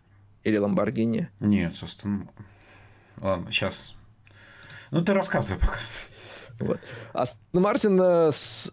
изначально, когда класс гиперкаров задумывался, Астон Мартин со своей Валькирией, в общем-то, э, туда метили, и технический регламент составлялся в том числе под них. Была вот эта знаменитая история, которую Джим Гликенхаус постоянно вспоминает. Там было много историй с этим связанных, но это самое показательное, что э, у, поскольку нужно было иметь завязки с производителем, э, у Гликенхаус были, было желание двигатель Альфа-Ромео ставить, Turbo, когда под Валькирию мощность э, потенциальную, максимальную гиперкаров задрали, то в Гликенхаус решили, что ну, поняли, что двигатель Альфа-Ромео такой мощности развить безопасно не сможет. От сотрудничества с Альфа-Ромео пришлось им отказаться, искать нового партнера по двигателям. Да, в итоге были эти Пипа Мотор. А потом Астон Мартин э, решили слиться из чемпионата. Сказали, нет, там пришел там в том числе Строл, программу эту прикрыли, и мощность двигателя откатили обратно пониже, и а в Гликенхаус говорит, слушайте, а ради чего мы тогда от э, Альфа Ромео отказались? из-за Астон Мартин, только потому что они решиться не могли. То хотим, то не хотим, то хотим, то не хотим. И вот сейчас Астон Мартин снова хочет. В 2025 году они планируют одну машину в WC, одну машину в IMSU и э, также не исключают э, клиентские автомобили, продажу клиентской техники.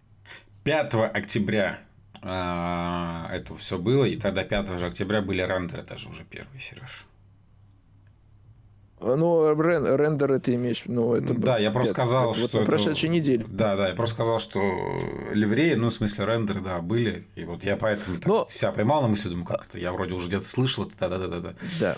Вот. Рендеры были с 19 года, мы видим эти рендеры. Более того, она и там в дорожной версии Мне... ездила.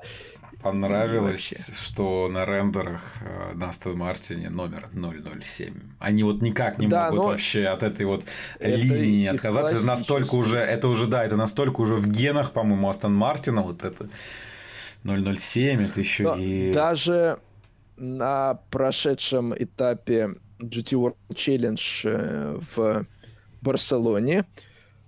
Э, команда Com2U, которая переходит в следующем сезоне на машины Aston Martin э, от Audi, они на, на писали спасибо за 007 лет сотрудничества. То есть, с одной стороны, они Audi такой респект выразили, а с другой стороны, так сразу и э, в сторону Астон Мартин. Мигли, кстати, программа GT Астон Мартин тоже будет развиваться. Текущая э, машина GT3 Vantage э, получит обновление. А, единственное, может быть, чего-то не знаю, нет никаких историй с номером 007 за исключением от э, киноленты. Джеймс Бонд. А, ну все, мало ли просто, может быть, я что-то не знаю в истории Астон Мартина, да, поэтому я этот... На всякий случай решил сам себя перепроверить. Максим Кареланин интересуется, а что у Iron Lynx с, с Ламбой тоже по одной машине будет, он интересуется. Iron Lynx с Ламбой имеется в виду в гип в LMDH пока, э, да, две машины они планируют э, только э, на первый 24 год. То есть они так, одна в WC, другая э, в IMSI. В всяком случае, от Lamborghini на первый год вот такие заявления мы слышали.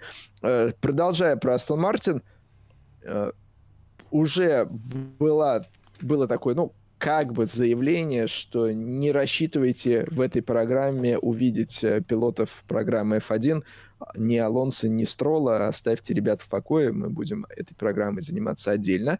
Строить машину будут, в общем-то, там же, в Сильверстоуне, на вот этой новой большой базе Астон Мартин, а гоночную программу будет вести команда Heart of Racing, которая э, и в Америке в IMSI, в GT, э, гоняется на Астон Мартин, и в WEC вот появилась, как бы перехватив эстафету от Пола Даллана, который перед Лиманом ушел из чемпионата. В общем, Heart of Racing э, будет э, заниматься э, гоночной программой, ну, сначала тестами, потом гоночной программой реализации непосредственно Астон Мартин.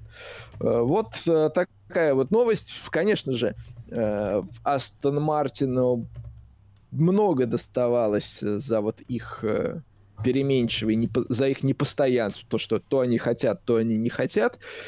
Так, поскольку это так э, аукалось всегда на других ни в чем не повинных участниках.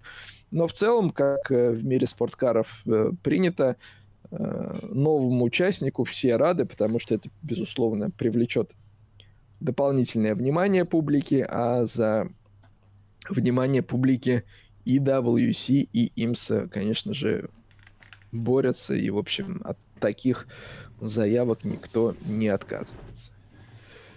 Посмотрим, как будет выглядеть уже э, гоночный вариант этой машины. Так-то мы ее видели. Там, конечно, истории, что Эдрин Ньюи стоял изначально у проектирования там э, Валькирии.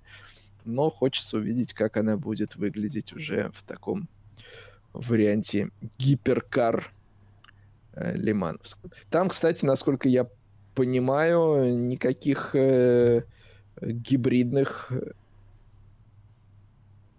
истории не планируется. То есть чисто ДВС и вперед с песней. Вот это интересный момент. Хардкор. Кстати. Что? Только хардкор. Только хардкор, да.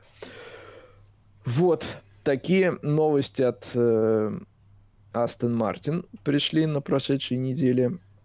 Но это все будет только в 25 году. Даже не в 24, а в 25. Ну, они там э, вроде как, конечно, в следующем году, по-моему, я так понимаю, в начале уже следующего года тест хотят провести, вроде как. Ну, ну да, тебе, там, тебе есть... нужен год, чтобы mm. оттестироваться. Это, в общем, вполне понятно.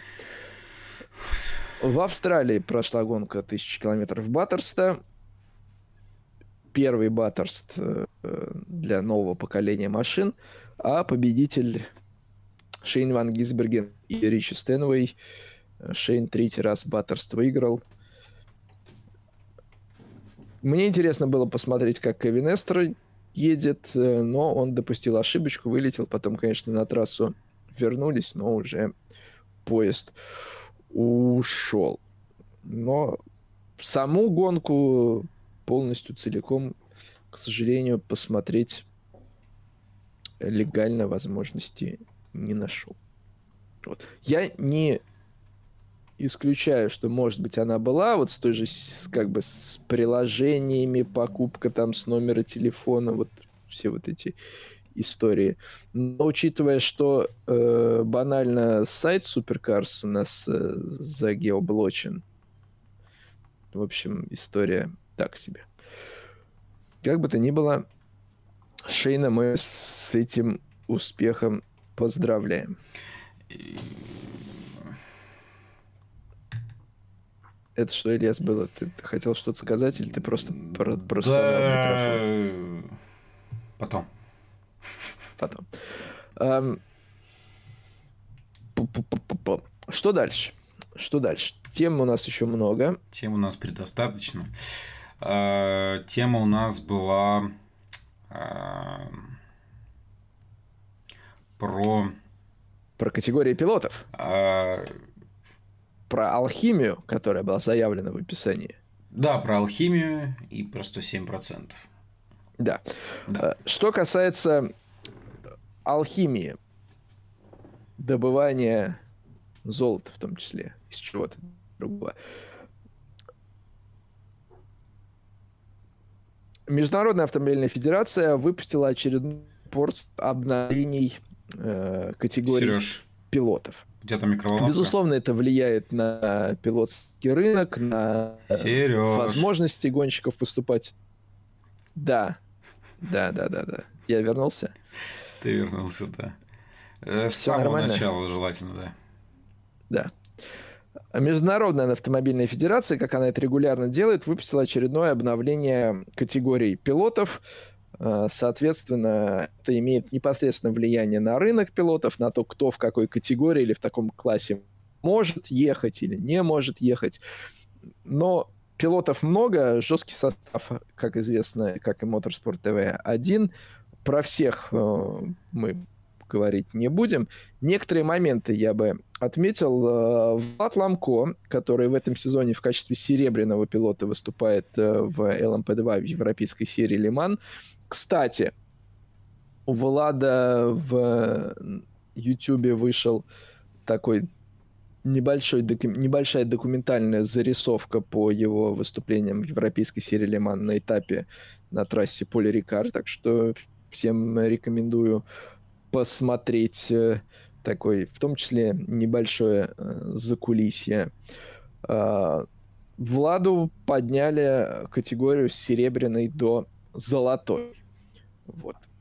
Как мы часто говорим, автоспорт это та, тот, та редкая спортивная дисциплина, где э, гонщикам не всегда нравится, когда их статус поднимают, потому что это имеет определенное прямое влияние на то, куда ты можешь попасть, а куда ты не можешь попасть. Вспоминали сегодня «Железных дам», вот у них э, вот в той самой тройце, если мы оставим за скобками Дариан Пен, Сара Бави, Рейхел Фрай и Мишель Гаттинг, всем поменяли категории. Сара Бави, мы много говорили, э, в том числе я ее в наших э, номинациях ежегодных в прошлом году выдвигал. Что как бронзовая она была одна из прям топов. Ее соперничество с тем же Беном Китингом в WC до сих пор это прям самые, самые сливки. Вусару поднимают до серебряного статуса.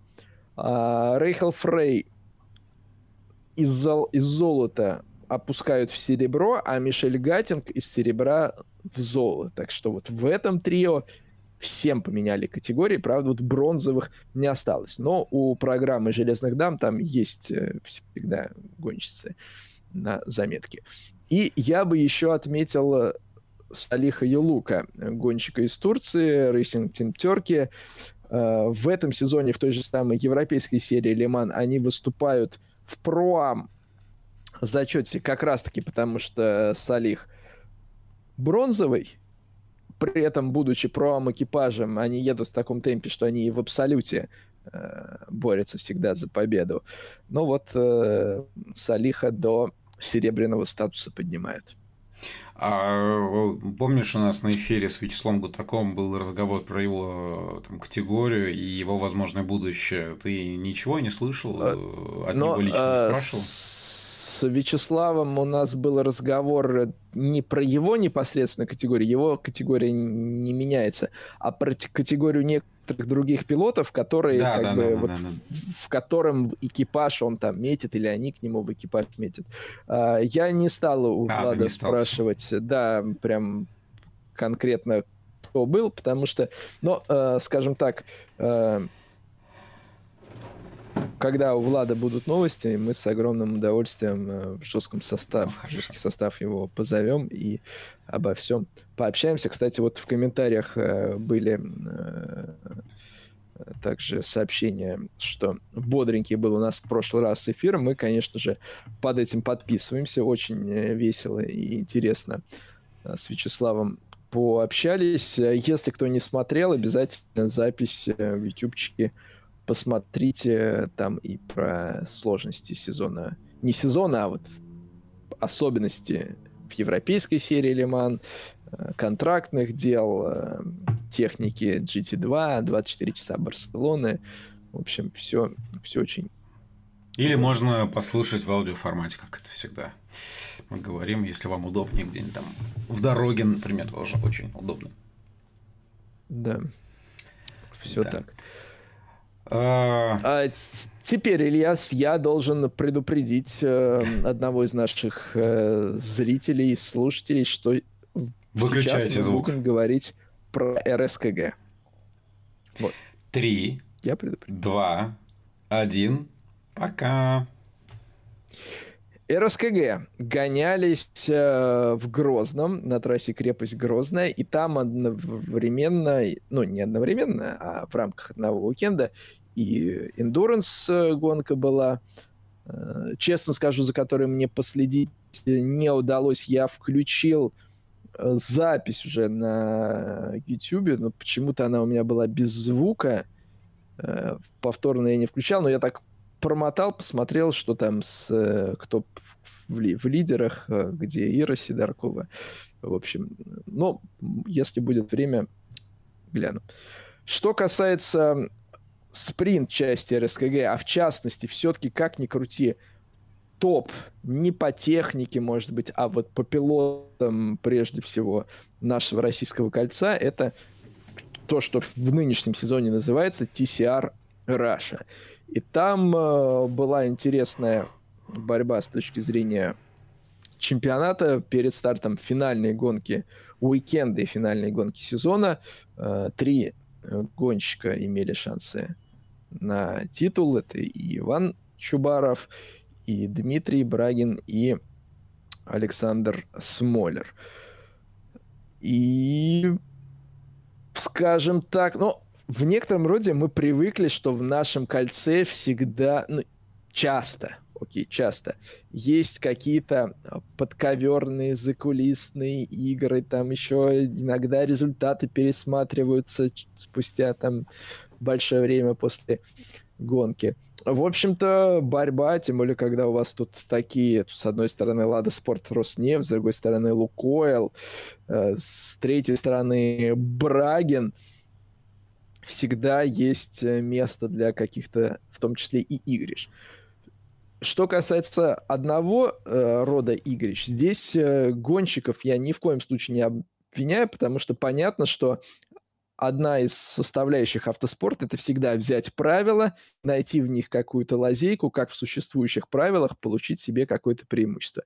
Но мне вот эта ситуация, когда э, пилоты намеренно целят на последнее место в квале, чтобы там и разгрузиться по весу, и плюс э, на реверсивной решетке получить э, поул. Мне, честно говоря, это не очень нравится. Э, мне кажется, такие правила надо менять. Понятно, что была вот эта история со жребием, сколько пилотов э, будет реверсироваться, переворачиваться, да, там какая позиция станет полом, там шестая, восьмая или десятая. Но когда у вас э, на пол отправляется фактически последний, то теряется что-то. Вот если у вас реверсивный, если у вас, условно говоря, там 10 машин, а, а реверсивный пол достается седьмому или восьмому, то тут еще поди попади вот в эту седьмую позицию. А, но в любом случае, э, прикол э, этапа заключался в том, что э, Дмитрий Брагин целил на последнюю позицию. Как он сам объяснял, у него не было обновления улучшения, которые самые быстрые пилоты сессии показывали, и он целился на другое, на предыдущий лучший результат.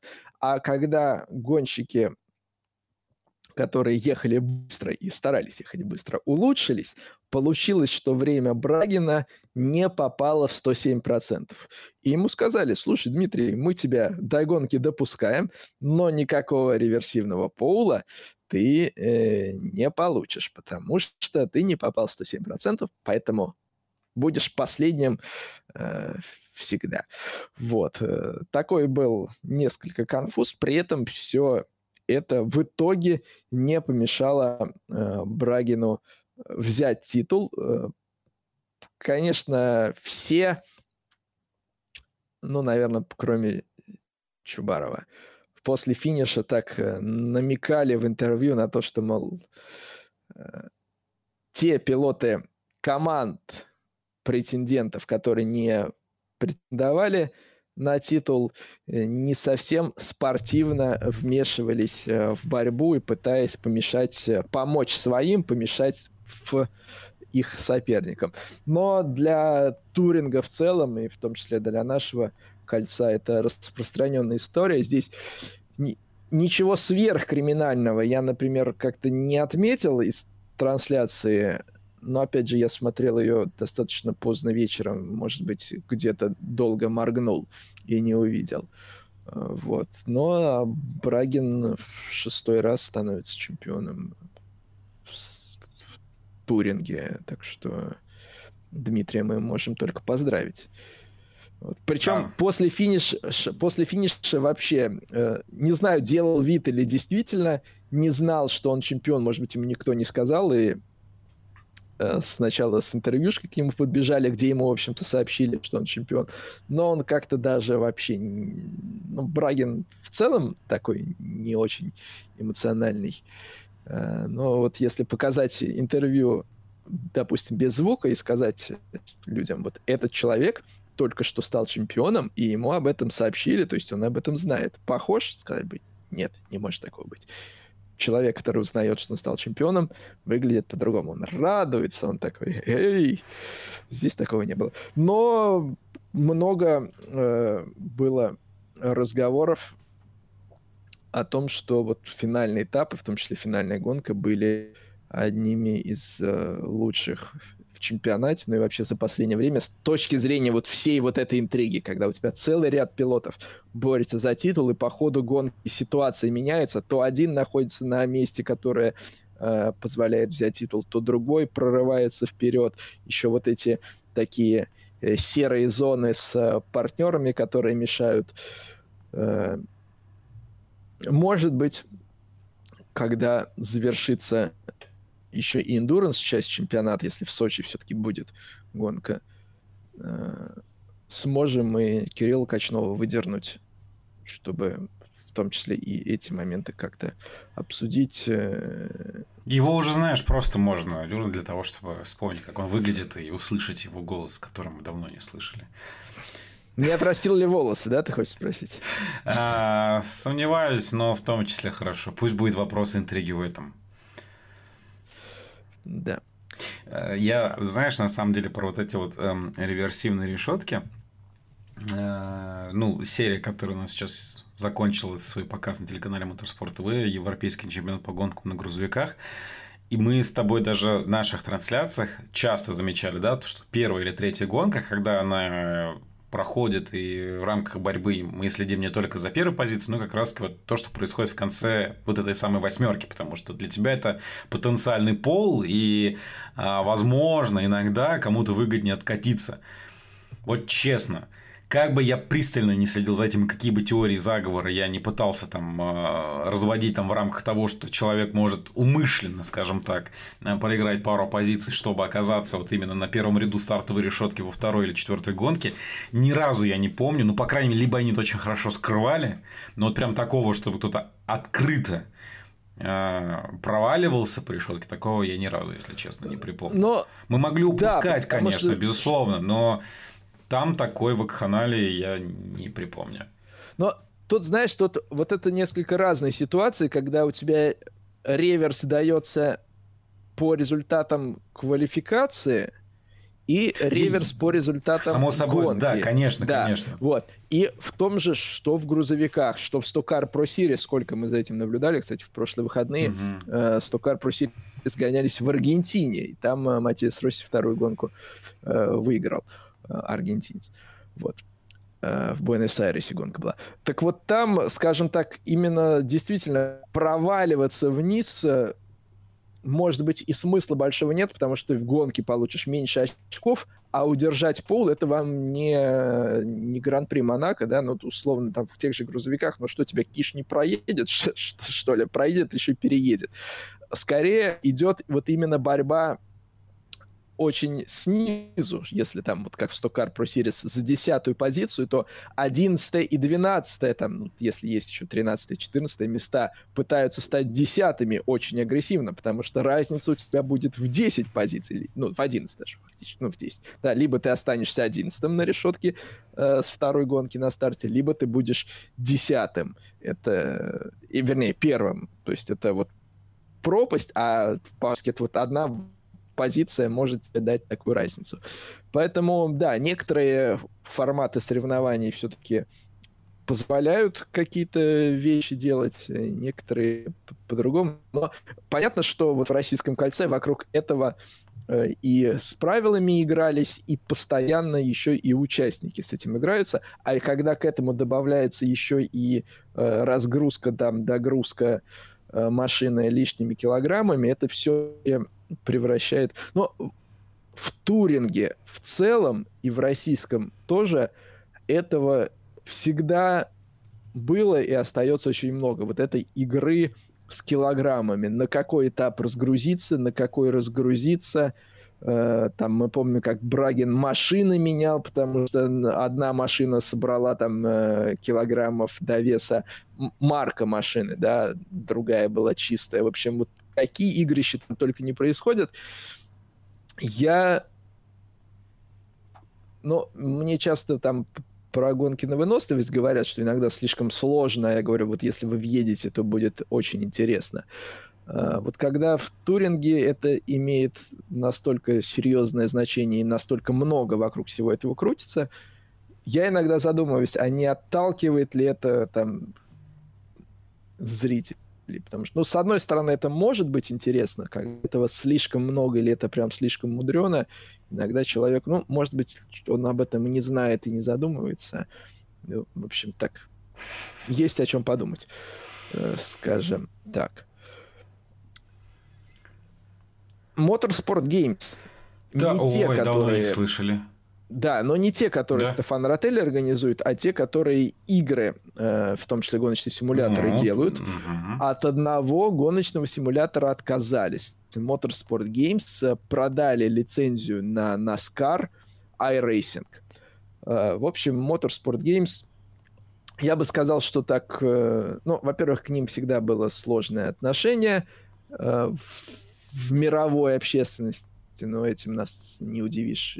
Э, но эту новость встретили так достаточно позитивно. Связано это прежде всего с тем, что в определенный момент Motorsport Games сели на много стульев, и, в общем-то, мы, когда про Индикар говорили, то вспоминали, на этих стульях хотел бы посидеть кто-то другой, а и Motorsport Games их толком использовать не может, и другим э, не давали. Но вот решили, что, собственно, средства, которые они получат за реализацию, вот, перепродажу этой лицензии iRacing, они могут пустить в дело, потому что ресурсов, в том числе там, человеческих, на разработку этого продукта по большому счету нет, а, а они очень нужны, и деньги, и ресурсы, в том числе э, в работе над э, вот, лимановским продуктом, mm. который все-таки такой флаг. Не знаю, что более весомый. Но да, может быть, он, знаешь, на, скажем так, выше в стадии разработки, опять же, э, вот прям совсем за кулис не беру сказать, э, как. Что будет с Индикаром, пока непонятно, но Лиман это, скажем так, флаг. Сереж, поплыл Games. Сейчас приплыву. Приплыл. Э, Лиман, да, Лиман это все-таки Лиман это флагман, на который Motorsport Games делают ставку, поэтому, в общем, и свои ресурсы они, поразмыслив трезво, э, решили вот несколько перераспределить. Ну, что вполне, наверное, логично все-таки. Ну, Объективно. Да, наверное. Да. Но если вот поверхностно посмотреть, то да, как бы всей изнанки и всей там подноготной мы сейчас уже и не знаем, но как-то так. X-Trial, Ильяс, в прошедшие выходные был. О, да. Да, был такой на самом деле. Я, если честно, а, знаешь, ждал э, чего-то сверхъестественного, может быть. Знаешь, как ваши ожидания – это ваши проблемы, конечно же. Тони Боул – это объективно лидер чемпионата, и вряд ли, скажем так, от него ты ждешь чего-то провального, а вот молодежи а, Марчелли и Буста, ты думаешь, что ну вот, наверное, сейчас. Ну вот, как бы обычно же это все-таки по нарастающей, и как бы вот этот наступают, наступают, наступают на пятки, ну и в какой-то момент должно случиться. Хотя а в этом сезоне у нас Буст уже выигрывал, кстати говоря, у Боу, если я не ошибаюсь. И да, в самом начале. Да, в самом начале. Думаешь, ну почему бы и нет? Но все оказалось точностью наоборот.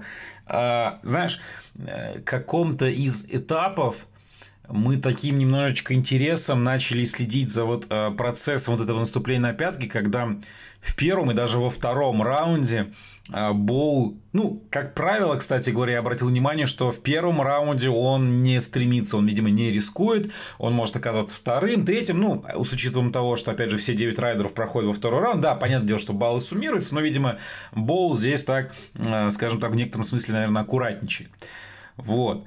А сложнее, конечно же, пройти финал. И Боу проходил финал не на первых тоже позициях, и здесь тоже так получилось, что первый раунд он закончил вторым или даже третьим, врать сейчас не буду, не помню по очкам. Но финал 5 из 6 секций. Что Буста, что Марчелли валят все секции подряд. То есть для тех, кто вдруг не знаком с X-триалом, у вас есть ряд секций, которые вы должны преодолеть, и максимальное количество штрафных баллов, которые вы можете набрать, это 5. Понятное дело, что ваша задача минимизировать количество штрафных баллов для того, чтобы сначала пройти в финал, ну и, соответственно, в финале вот вы втроем проходите побороться за первую, вторую, третью позицию. И тут просто друг за другом эти ребята валят, валят, валят, валят, валят, валят. Ну, ты такой думаешь, ну, ну нет, ну, ну ладно, окей, хорошо, первая секция. Хорошо, вторая секция. Причем самое, что забавно, ведь с этими секциями отчасти они знакомы. То есть никто не строит там между вторым и третьим финальным раундом новой секции. Просто, как правило, а, дается указание двигаться в противоположном направлении, потом в обратном, соответственно. Вот, то есть, так или иначе, они в каком-то смысле им знакомы. Но 5 из 5 секций, ой, из 6 секций для двоих провальны. И фактически все решилось э, в финальном раунде. Там вообще секунды их разделяли. Э, очень сложная секция. Кстати говоря, э, Боу тоже с ней... А, Боу с ней не справился. С ней справился только победитель. Ну, обладатель, обладатель серебра. Вот, поэтому в этом смысле Тони Боу, конечно же, в очередной раз оформил золотую медаль, в очередной раз приблизился к своему очередному чемпионству, которое там уже какие-то сумасшедшие цифры показывает. Причем, что мы в Моторхоме об этом говорим, а, это там 33 или 34 для него титул, он в летнем перерыве, этим 6 месяцах, он на чемпионате мира по мототриалу, ну, на открытом пространстве, он взял очередной свой титул. Рага мы с тобой говорили, да, это уже все-таки э, человек второго плана, он уже за позиции лидирующий. Может быть, еще стрельнет. его... Ну, по факту, по факту уже, знаешь, вряд ли, наверное, будет ему сложно побороться за подиум по итогам сезона, а, или даже, наверное, уже нет, можно сказать. Может быть, в рамках какого-нибудь этапа еще и выстрелит, но, видимо, что уже его карьера вот именно как одного из лидеров подходит к концу, скажем так. Вот. И то, о чем я говорил, это, конечно, очень неприятный момент. Я, если честно, знаешь, это когда вот ты смотришь картинку, и прям чувствуешь всю боль. Когда ты прямо вот можешь ощутить каждой клеточкой своего тела, насколько это твою дивизию неприятно, насколько это больно, насколько это болезненно. А minder, а, Габриэль Марчелли на одной из секций, когда страховал своего райдера, у того начал падать байк, он рефлекторно, конечно же, его страхует, чтобы, потому что райдер в одну сторону, байк в другую, как правило, ну и нужно минимизировать, соответственно, и травмы, и поломки. В общем, этот байк прилетел, но он как-то прилетел, знаешь, не прямо как будто бы в голову, где-то в район сюда плеча левого, но сколько весит байк? Да даже если он весит ту же самую там под соточку, когда тебе такой удар в лицо фактически по телу. Ну, там видно было, его просто отбросило назад. Он, конечно, встал, так знаешь, отряхнулся, поправил там все, я готов. Там. Потом на следующей секции было видно, как вот этот судья, который как раз отчитывает балл, он подошел так по плечу, походу, товарищ, вообще все в порядке у тебя. И, кстати, момент мне очень понравился, а, когда вот эти происходят падения, вот а, райдеры и майнеры друг к другу относятся очень поуважительно. Ну, они, во-первых, сами все испанцы. Я думаю, что это определенный все-таки отпечаток наклада. Во-вторых, Марчелли, я так понимаю, сокомандник фактически Боу. То есть они на одинаковой технике в том числе выступают. И все равно вот это вот какая-то, знаешь, такое общение, спокойно, все подходят, помогают, сразу бросаются на помощь, когда тот же самый майнер Марчелли упал. И на финальном раунде, как я понял, там очень была такая сложная секция с высоким подъемом, и нужно было прямо вот постараться на самом деле. И я обратил внимание, что два майнера сидели. То есть у тебя сидит майнер но... твой, и дальше сидит майнер твоего соперника фактически, но он подстраховывает так или иначе, понимая, что там да, зрители, да, мы... высокая точка, очень Мы очень такое, круто. да, вот на высоких этих мы видели, что они с двух сторон стоят на предыдущих этапах такое было.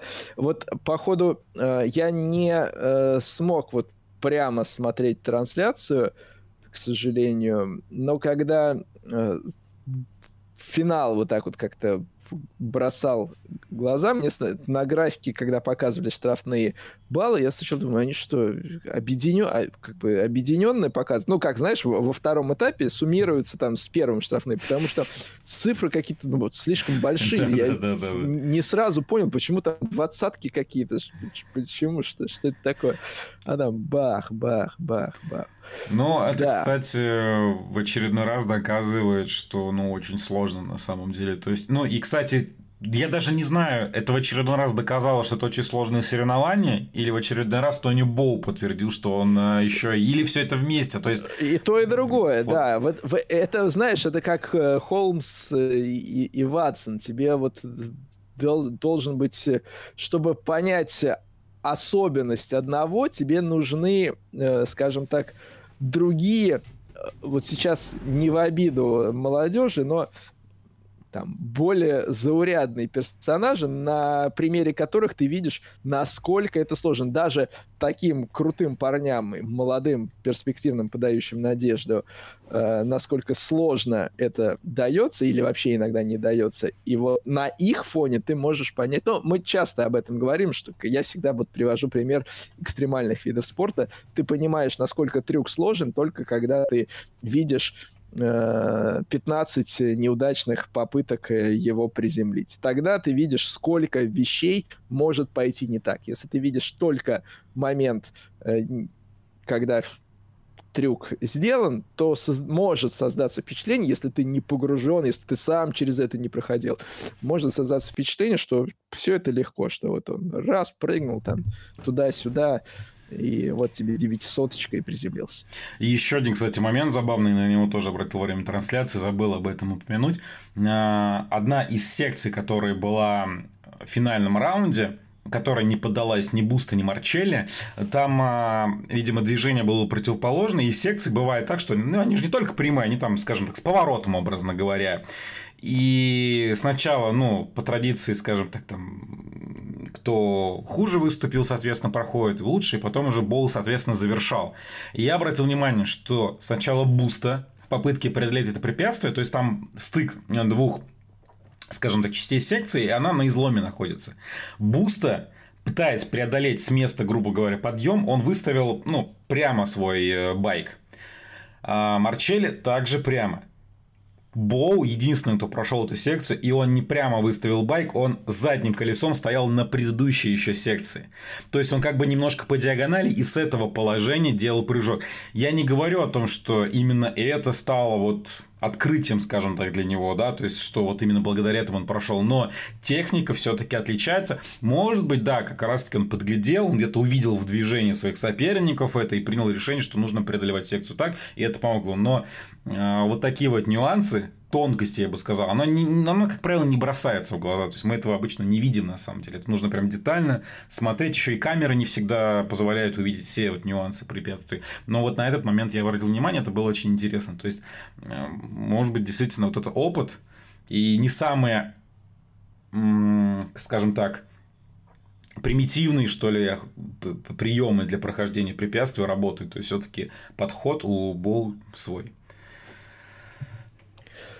В ближайшие выходные Имса завершает свой сезон э, малым лиманом Роуда Атланта. Э, более пяти десятков участников. Э, все представители класса GTP старшего класса.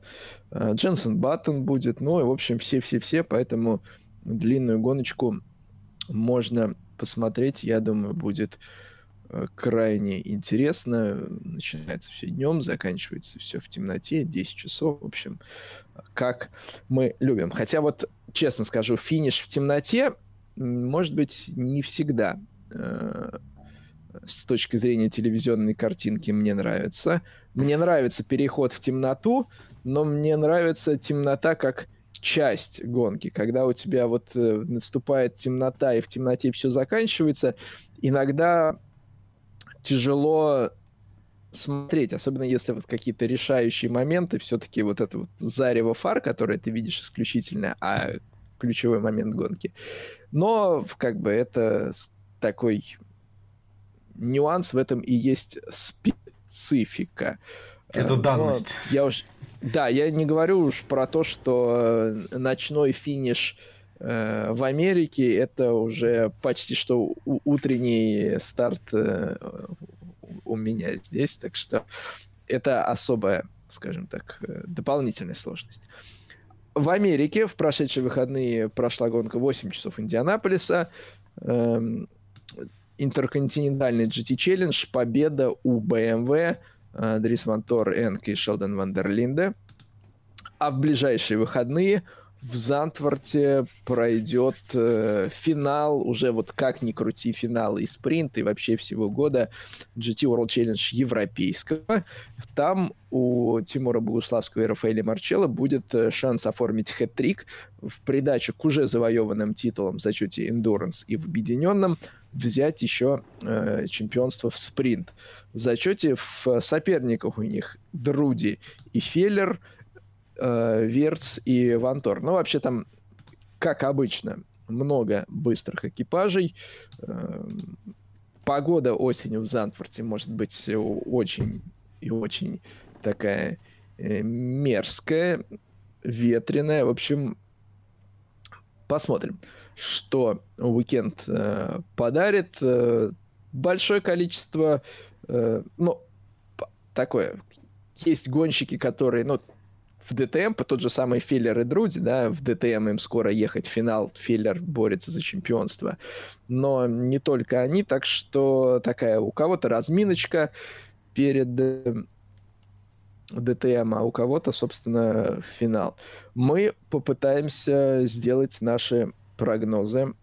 Вернее, прогнозы мы сделаем, а попытаемся мы сделать э, верные прогнозы и предсказать обладателя пол-позиции, победителя и место экипажа Валентина Росси и Максима Мартена в абсолютном зачете. Опять же, один прогноз, э, который действует на две гонки. Э, начну я с со своего прогноза, если никто не возражает. Ну, по традиции, да, как бы, пожалуйста. По традиции по традиции по Ильяс правилам, не возражает. По, по, по, по да. правилам нашим новым в течение, который у нас BOP по ходу сезона изменился. Да. Я все-таки возьму и отдам и Пол и победу 88-му Мерседесу Марчелла и Богуславского. Не буду оригинальным. А что касается места Валентина Росси, э, я сейчас сверюсь с прогнозом, который мне Сергей Беднорог прислал. Я Валентина Росси отправлю Ильяс на э, восьмую позицию. Таким образом, меня сплошь восьмерки. В свое время Сергей Беднорук такой прогноз сделал, но он ему ничего особо хорошего, по-моему, не принес. Посмотрим, как в этот раз сложится. Э, второй прогноз э, за тобой. Я, э, ты не так удачно вспомнил Феллера. Я решил, что э, в квалификации я поставлю на 40-й неожиданный экипаж. Вот, э, Друди как раз-таки Феллера. Вот, на гонку я попробую поставить на BMW. Я немножко разноображу, разнообразю свои прогнозы. На 32-ю, конечно же. 32-ю. Да, да. Рось, ой, Рось Вирции. А, Вантор. Вот. А экипаж Валентина Росси девятое место, конечно же. Эм, такой прогноз от Ильяс. Сергей Беднорог мне свой прогноз прислал. Он э, Поул и победу отдает 88-му Мерседесу. В общем, здесь ничего удивительного нет. Сергей верил в них весь сезон и продолжает оставаться верным им и себе. А Валентина Росси Ильяс Сергей отправил, как и ты, на девятую позицию на финише. Я оказался самым оптимистом в этом плане. Но... А давай мы для разнообразия, не, раз... не из-за того, что Беднорук туда поставил, просто для того, чтобы мы, мы замкнули эту тройку. Пусть десятое у меня будет место. Да я изменю своим ага. традициям.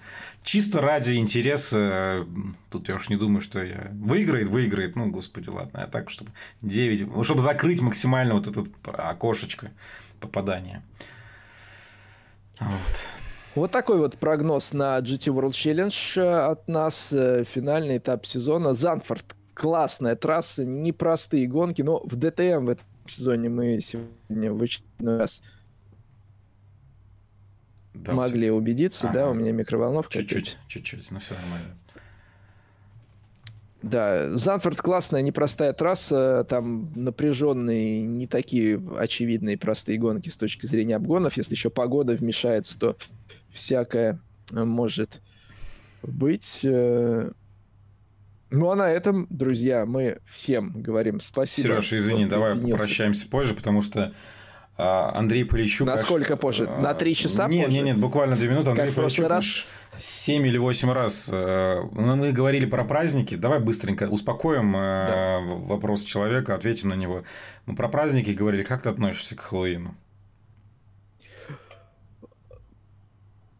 Я не, не, не отмечаю никак, лично я. Поддерживаю. Здесь, вот в, в, в нас. То есть, Ан- скажем так, да, то есть от, отношение к, как к празднику каких-то культур это одно, а как бы вот я, я никак Есть не и есть, как бы.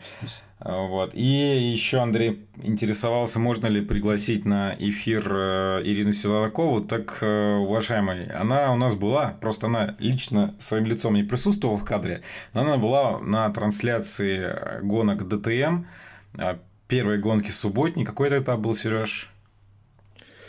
Это был Шпильберг. Шпильберг. Та самая трасса, где Ирина была на подиуме. Да, вот. И я не исключаю, что...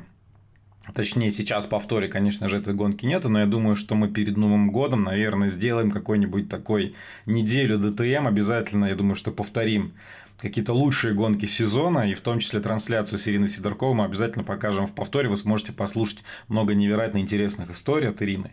Вот, поэтому... А в жесткий состав, ну, может быть, и пригласим с огромным я, я, ты знаешь, я бы так сказал, э, с удовольствием сказал из серии, соберем э, там сколько, тысячу, полторы, три, десять тысяч лайков, пригласим Ирину Сидоркову. Ну, Ирину мы бы э, пригласили и, и, и та, и просто так, да, и, и без лайков. Ну, хотя пригласишь Ирину, и лайки тебе обеспечены. Э, ну, да, давай так скажем, что мы заявку получили, будем над этим э, работать э, и верить в лучшее.